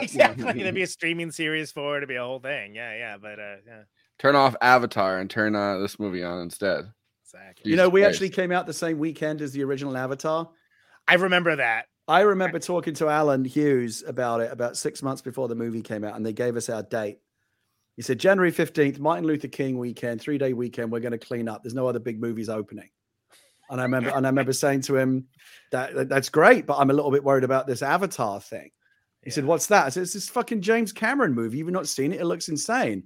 Yeah, James and he said, "When?" He said, "When does that come out?" I said, "I think it comes out like late November." Yeah. And he said, "Well, we come out in January. We don't have to worry about that." I'm like, "Oh, well, let's wait and see." and uh, as it turns out, as it turns out, I do one one very minor brag that I do have is that we were actually the first movie to knock the biggest movie of all time off the top of the box office. on Ah, the Friday, nice. on the Friday, on the Friday that we came out on opening day, we were actually number one at the box office, and Avatar was number two. Uh, but then Avatar came back and won the overall weekend, and we were number two for the weekend. That's right. That's that's uh, take that, Cameron. Never bet dare you. against Cameron. exactly. Any film with Tom Waits in it gets an extra star. There you go. Agreed. Hard agree. People people really like uh, But only four stars? movies he's Should, shouldn't it be six stars? It should be five. six Should be five. I mean, we have is f- four the highest number? F- I think it's I think it's five stars. well, so that I should be don't- five, right? It should be four plus the extra one for I, ten. I, minutes. I Yeah. think would think so. Yeah. It should, The be, it should ratio- be six. It should be uh six stars. It stars. should be six That's what- stars. Yeah. That's why this only has one like and it's me. it's not consistent. No, no way that dude memorized Leviticus. One of the yeah, one of the, one of the things I amuse myself with sometimes is thinking about how boring some of that would have been. Like beget, Oh, yeah. beget, beget, beget, beget. Like chapters of Yeah. just like just boring family trees. But you know, because Yeah. he would have read out all of it. You know. He's like, I know who who was married to who, who had kids with who. I know all of I this know. stuff. I, I, Malcolm McDowell must have had like really bad fucking writer's cramp by the time that was. I mean, I mean, I, I I think the idea is that, that that process probably happened over the course of a number of weeks. It would have Yeah. taken that long Yeah. to do it all. But he's he's sitting there and he's like, you know what? Maybe we don't need the Bible. yeah, exactly. See, I have second thoughts after ra- after saying ramp up. Yeah. Marvel watched this, then came up with Daredevil. Wow, is that what it? Ha- is that what happened? That's amazing. yeah, yeah, it's a statement of fact. Big if true. Very big if true. Marvel's one person. It's just one. It's a guy named Marvel. Actually, people don't know that. Yeah, Stan Marvel. Sam Marvel. People talk about it more and more. Great movie about a book and a guy named Eli. Both Can't argue are with that one. Gave it five stars. Five stars. Thank you, Coco. Smith. And a like. Yeah, yeah, well, that's me. No, no, no. there- There's a there hard is like up there too. Yeah. Oh yeah, yeah. Don't get between Mr. Washington and his literature. Also, also very true. Yeah. I love the idea of I love the idea of uh Denzel getting like pushed and going like my literature like Not his vibes. What's more difficult? Taking down a set of marauding bandits using only hand-hand weapons, or memorize an entire copy of the King James Bible and being able to dictate it from memory? Fortunately, you don't have to decide. That's right. Get get yourself a man that can do both. Exactly. well done. Those are Letterboxd one-liners for Book of Eli. Please follow the show on Letterboxd. Moving Extravaganza. That's your horse, host, the, your horse, your uh, quiet, shaky cannibal over there, Forrest Miller. Uh, I am Conan. Found some meat neutron all over that biz. Highbrow, midbrow, lowbrow, everything in between. J. Andrew, Justice for Cat Oil World is uh, on there watching all the weirdest stuff so you don't have to or maybe so you can i don't know maybe maybe he's he's he's going to be your filter for that who knows Hey, Um, hey, Zatoichi versus Predator. I mean, that's all I got to say. is that a thing never mind i don't care Yes. Uh, yeah, it's on YouTube. Ends, ends with I believe- Zatoichi with a lightsaber. i believe you gary i don't believe you have a Letterboxd account right that's that's No, I don't. I didn't. I would know shout that it out Those to you. reviews were a thing, but I'm glad you picked out some good ones. It, it's it's the only social media site I like, frankly, because Okay. it because it's uh, it also allows you to track movies that you haven't seen, which is All right, cool. great and for after me. this episode and after this episode and the Heathers one that we did, they should definitely fucking, you know, uh sponsor us in some way, shape, or form. How about Mad Max Fury Road? How about Booksmart? Anyway, whatever. That's neither here nor there. We'll talk that later. Uh, Justice for Cat Oil. Please take both plugs. All right, you're watching us on YouTube, so please do those YouTube things like, comment, subscribe, hit the bell, and watch the video to the end. That helps us in the algorithm. And as a bonus, you get to hear a really great Conan Neutron song. for the Um, second to last on- time because uh the next episode's the last one of the year and the season. So go. Yes, and you won't hear that song ever again. it's it'll be it'll be just it'll be removed from the uh the Alcatraz library of uh, music. Yeah. Yes. Um, but uh, please uh, follow us on Twitter. Uh, we're, we're on Twitter. We're on uh, Instagram, Facebook, and uh, uh, Mastodon. I don't think Mastodon's gonna Um, make it, man. I, I don't know. If, if I, I would place a button. I don't know. We'll see. Yeah, Mastodon has like very early internet vibes, and, and I think that's a problem. But but uh, uh, yeah, but but but um, you know, uh, who knows? Like like who knows what's going to shake out after uh, Facebook and um, Twitter collapses because uh, they're both not looking great. Uh, but uh, we do have a Patreon, and Patreon is a place where you can support us. And uh, uh, if you sign up with our Patreon, you can have access to things like, for instance, our after parties, which uh, last forever. They really do. No, they don't last forever, but you have access to them forever. Yeah, you have access to them forever. I'm not doing the song. It's it's. Uh, Yeah. I- sorry, I'm not feeling it. That's okay. Yeah, with, with my uh my throat the way it is, I'm not. I don't particularly want to sing. But uh, Yeah, you're Conan- hopped up on those drugs. Your cat, your cat, your kids got you. My your cat- cat got you. Jesus. my cat is my dealer. um, it's like, yeah, my cat's always just like, hey, got some nip. You Eh, gotta try I- this nip. Cat strength Xanax. The cat's like, look, I mean, it might not do anything, but you, you Been a long week, fellas. What can I say? Yeah. Uh, speaking of a long week, you you did uh your top ten albums of this year. Yeah, it's actually top 20, top records of the year. Top 20, Uh, okay. That episode's uh, See, still even more than I remembered. it's still patron only. It's still patron only for now. Uh, going to the regular feed uh, next week, but yeah, all the different places you normally find the podcast. Uh, the Alec MacKaye episode from Hammered Hulls and also Ian's brother uh, episode is finally up for, in the regular feed as well. So that's a pre-Christmas drop uh, for everybody. That's for Protonic Reversal. Yeah. Yeah, and uh, of course, Neutron Friends on Bandcamp.com. Uh, you're probably not going to get anything in time for Christmas unless you do a digital download. or you live Um, like down the street from me. I don't know. I mean, like, yeah, I was gonna say, like, and even then, it's been snowing, man. There- there- It's I had to dig it out this morning. But but you know what though? Uh, there there are people out there who have uh, birthdays in uh, January, Exactly. and uh, we should be thinking about those people. Or in February, like my oldest. Uh, so so you know, Makes a great gift. yeah, it does. It really does. Um, uh, so so even if you miss uh, this this current batch of holidays, there are future holidays coming up. Hey, what about Martin Luther King Day? What better way to celebrate Martin Luther King Day than a copy of um, Dangerous Nomenclature? and a and a gift wrap copy of the Book of Eli together, Exactly. just, Just as put it a all together. as a Put it all bundle. together. Exactly. Yeah. Yeah. So so um check those out on uh neutronfriends.bandcamp.com. I don't know where he's getting all these copies of Book of Eli, but order I'll now. figure it out. Yeah, I got a big bookshelf. Well, you have an in. You know the guy that uh that wrote I, it. I, exactly. I, got- I got to connect, as your kids would say.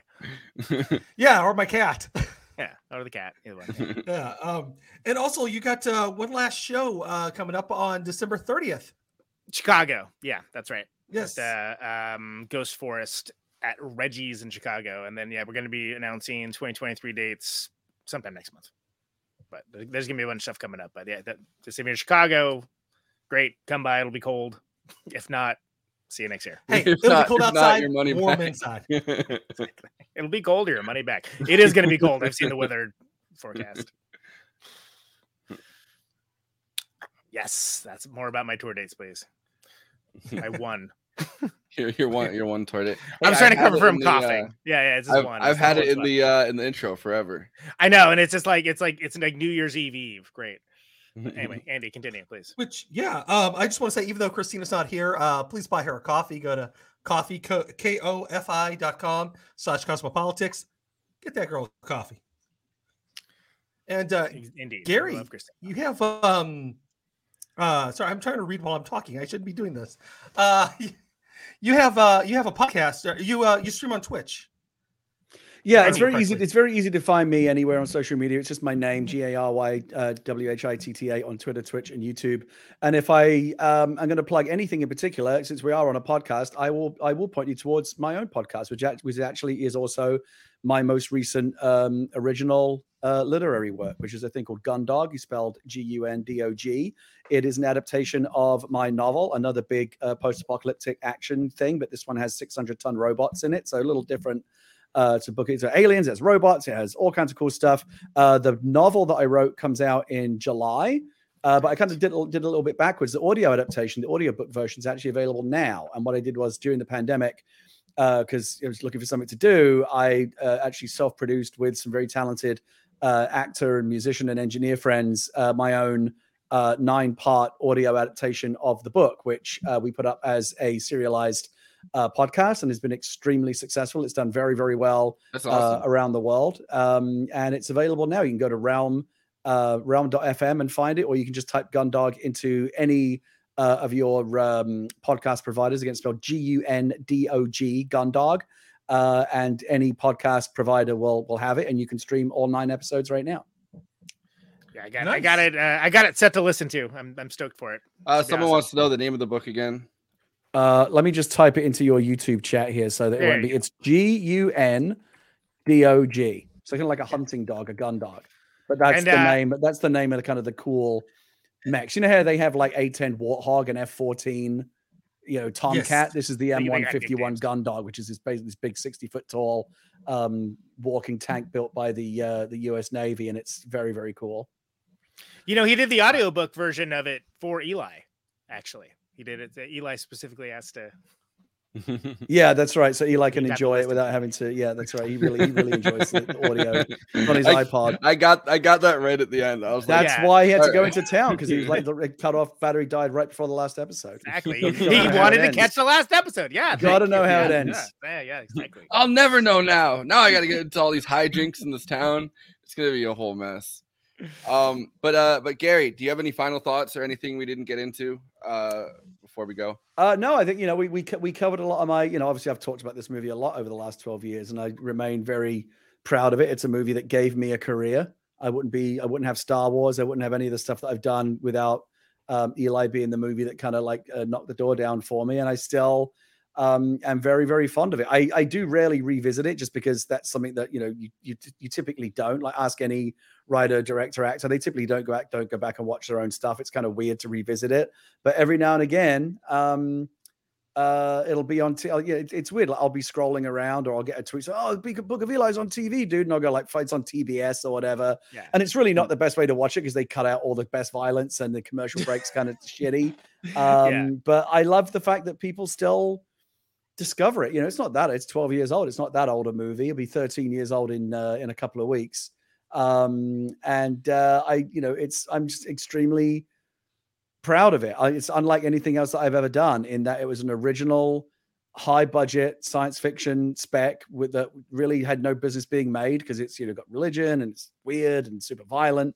But not only did they make it, they made they they pretty much made it almost exactly the way that I wrote it, which is unheard of um, in Hollywood. I remember the first time that I sat down and like in the edit bay in Pasadena and watched the final cut of the film, I cried because I was like, "Fuck!" They made this movie Yeah. and it's there. like it's real like this thing that i wrote on it this thing that i was like sitting in my bedroom in my pajamas writing it is now an 80 million dollar hollywood movie with oscar winning actors in it like it's mad Yeah, it's, So- it's pretty funny that they like had a um like a veteran screenwriter go back over the original like spec script or whatever and like change it, and then they went back to you and they're like, yeah, he couldn't do it. Justice. well i guess so you, they, they uh, they brought they brought some they brought someone else in to like pull a lot of the religion out and when denzel Yeah. got that script he was like bring gary back because we've lost a lot we've lost a, a lot of what is essential here and we we we restored a lot of what was lost in in some of those rewrites yeah Yeah, I mean, you definitely don't want a whitewashed version of this movie. This movie it says what it wants to say in a pretty concise way, and like Look, you like either again, you either like, when you work on a movie, you work on a movie for like two, three years, and it consumes your life for that long. You're getting up at five o'clock in the fucking morning. Um, you know, I'm doing like the 50th rewrite of a film. Like, if you are going to spend and devote that much of your life and your creative energy to something, it better be worth it. It can't just be a piece of business. You know, you you, you there's got to be a reason to get out of bed in the morning. For sure. Um, Conan, you got anything you want to? Yeah, yeah. I, I'm really glad we fit this in for the Movie Night Apocalypse month. I think it's very important for all the reasons mentioned earlier. Uh, you know, I think like just establishing like the how they trade, how they move forward, et cetera, et cetera, is important. This movie's all about the uh, the twist that lands. So many movies try to do twists like that, and then and it fails, and it, or like it's it's like ah, right.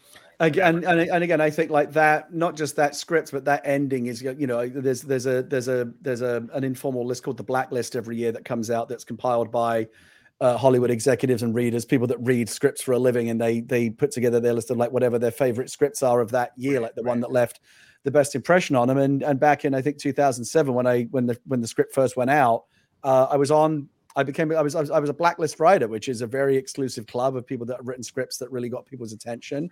And like I said, to this day, when I go sit like 12 years later, if I go sit um, in a some studio executive's office or whatever for a meeting, they'll bring up either Rogue One because it's Star Wars. Like, how can you not mention it? Um, or they'll talk about how much they loved Eli because it's the thing that I am like best known Yeah. for. Is like that's like Rogue brought you to the party. Rogue Yeah. One, I was like one of several writers, and I definitely made a big contribution to it. But like, I can't, you know, it's that that that there's a lot of people that had their hands in the telling of that story. And on you know on Eli as a film overall, true, but like the writing is mine, and you know I and it's one of those things where like if I hadn't taken the Rogue One job, if they hadn't given me the Rogue One job, they would have found someone else to write the movie. It would have been a slightly different film, but it still would have been a movie. Um, but Book of Eli doesn't exist unless I write it. You know, you know, no one else has that exact same idea. So it's it was very gratifying to see something. And I had this moment on the set all the time, like standing on the set and thinking, "Shit, all these people are only here because I wrote this fucking stupid idea. And now they're all you know here doing it." Yeah, now you got to do it. Yeah, yeah, yeah. It's it's it's a trip. Uh, I think it's visually fantastic. Uh, you know, Beautiful well- soundtrack too. Didn't mention the soundtrack. Great soundtrack. Incredible And music. back in days of yore, uh, you know, I'd be brought on to talk about the music, and then it's kind of hung around, and that's how I ended up at this show. But the, the soundtrack was uh, recorded at Abbey Road, right? Like that's the story. I think they did some of it at Abbey Road. It's not uncommon for things to be recorded at Abbey Road. I mean, it's famous for the Beatles, but it is just a working studio, and people record shit there all the time. I've had a few friends Um, that done records there, and they're not big bands. Yeah, but you know, it, it is cool because it's historic. Like you know, I, I had a friend, uh, actually my friend Austin, who wrote the, the score for Gundog, recorded something at Abbey Road recently, and you go there, and yeah, there's the fucking piano that they wrote "Let It Be" on. You know, like it's Yeah, there. and you go, NBD, shit, yeah. like, you, you're very, very aware of of, of, of of how historic that location is.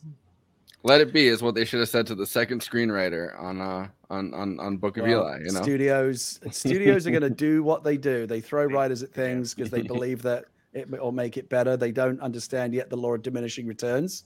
Um, one day they might. yeah. So I think this this movie is great. I'm I am glad to include it. I'm glad that again one of the reasons why we skipped the road is because it's bleak and hopeless. This is not a bleak and hopeless movie. I think it's very important to show that kind of thing and to when you go over the pantheon of these different films, it's not overly self-referential in any kind. It kind of builds its own universe very authoritatively, and I think it works. And I think it holds up. and it's a great watch, which is usually what people like in movies.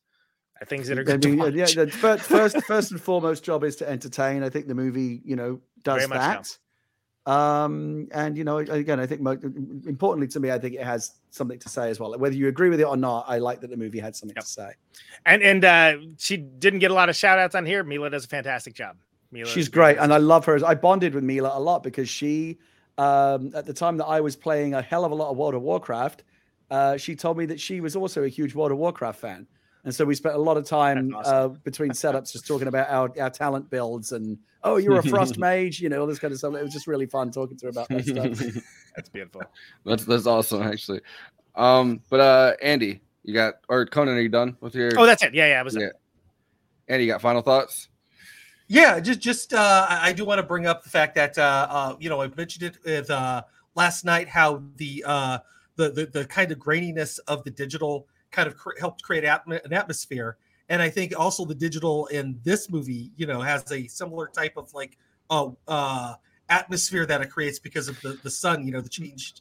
Um, Po- po- po- point of order. You mean the movie last night, which is the last movie that we talked about for people that like we weren't Correct. talking last Yes, night. that's- Yeah, that's that's, that's an important distinction.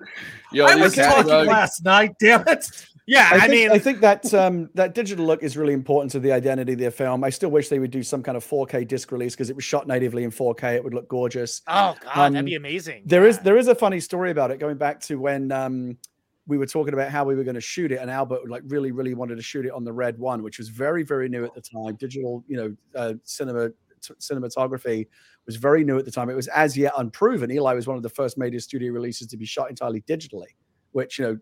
Again, it seems weird, right? Because we just—that's the age we live in now. But just 12 years ago, it was still very considered very new. And one of the producers, who will remain nameless, really, really didn't want it to be shot digitally. They wanted it to be shot on film.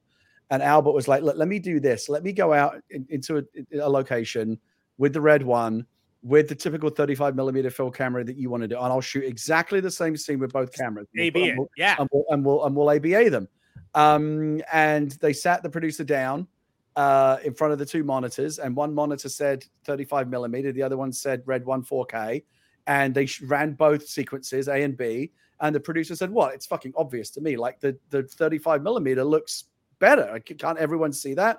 And Albert was like, "I'm so glad you said that." And he switched the labels around. and said, you actually just said you actually just told me the digital version was better. So that's how you do it. Confirmation bias. I love that. Um, but yeah, Andy. Amazing.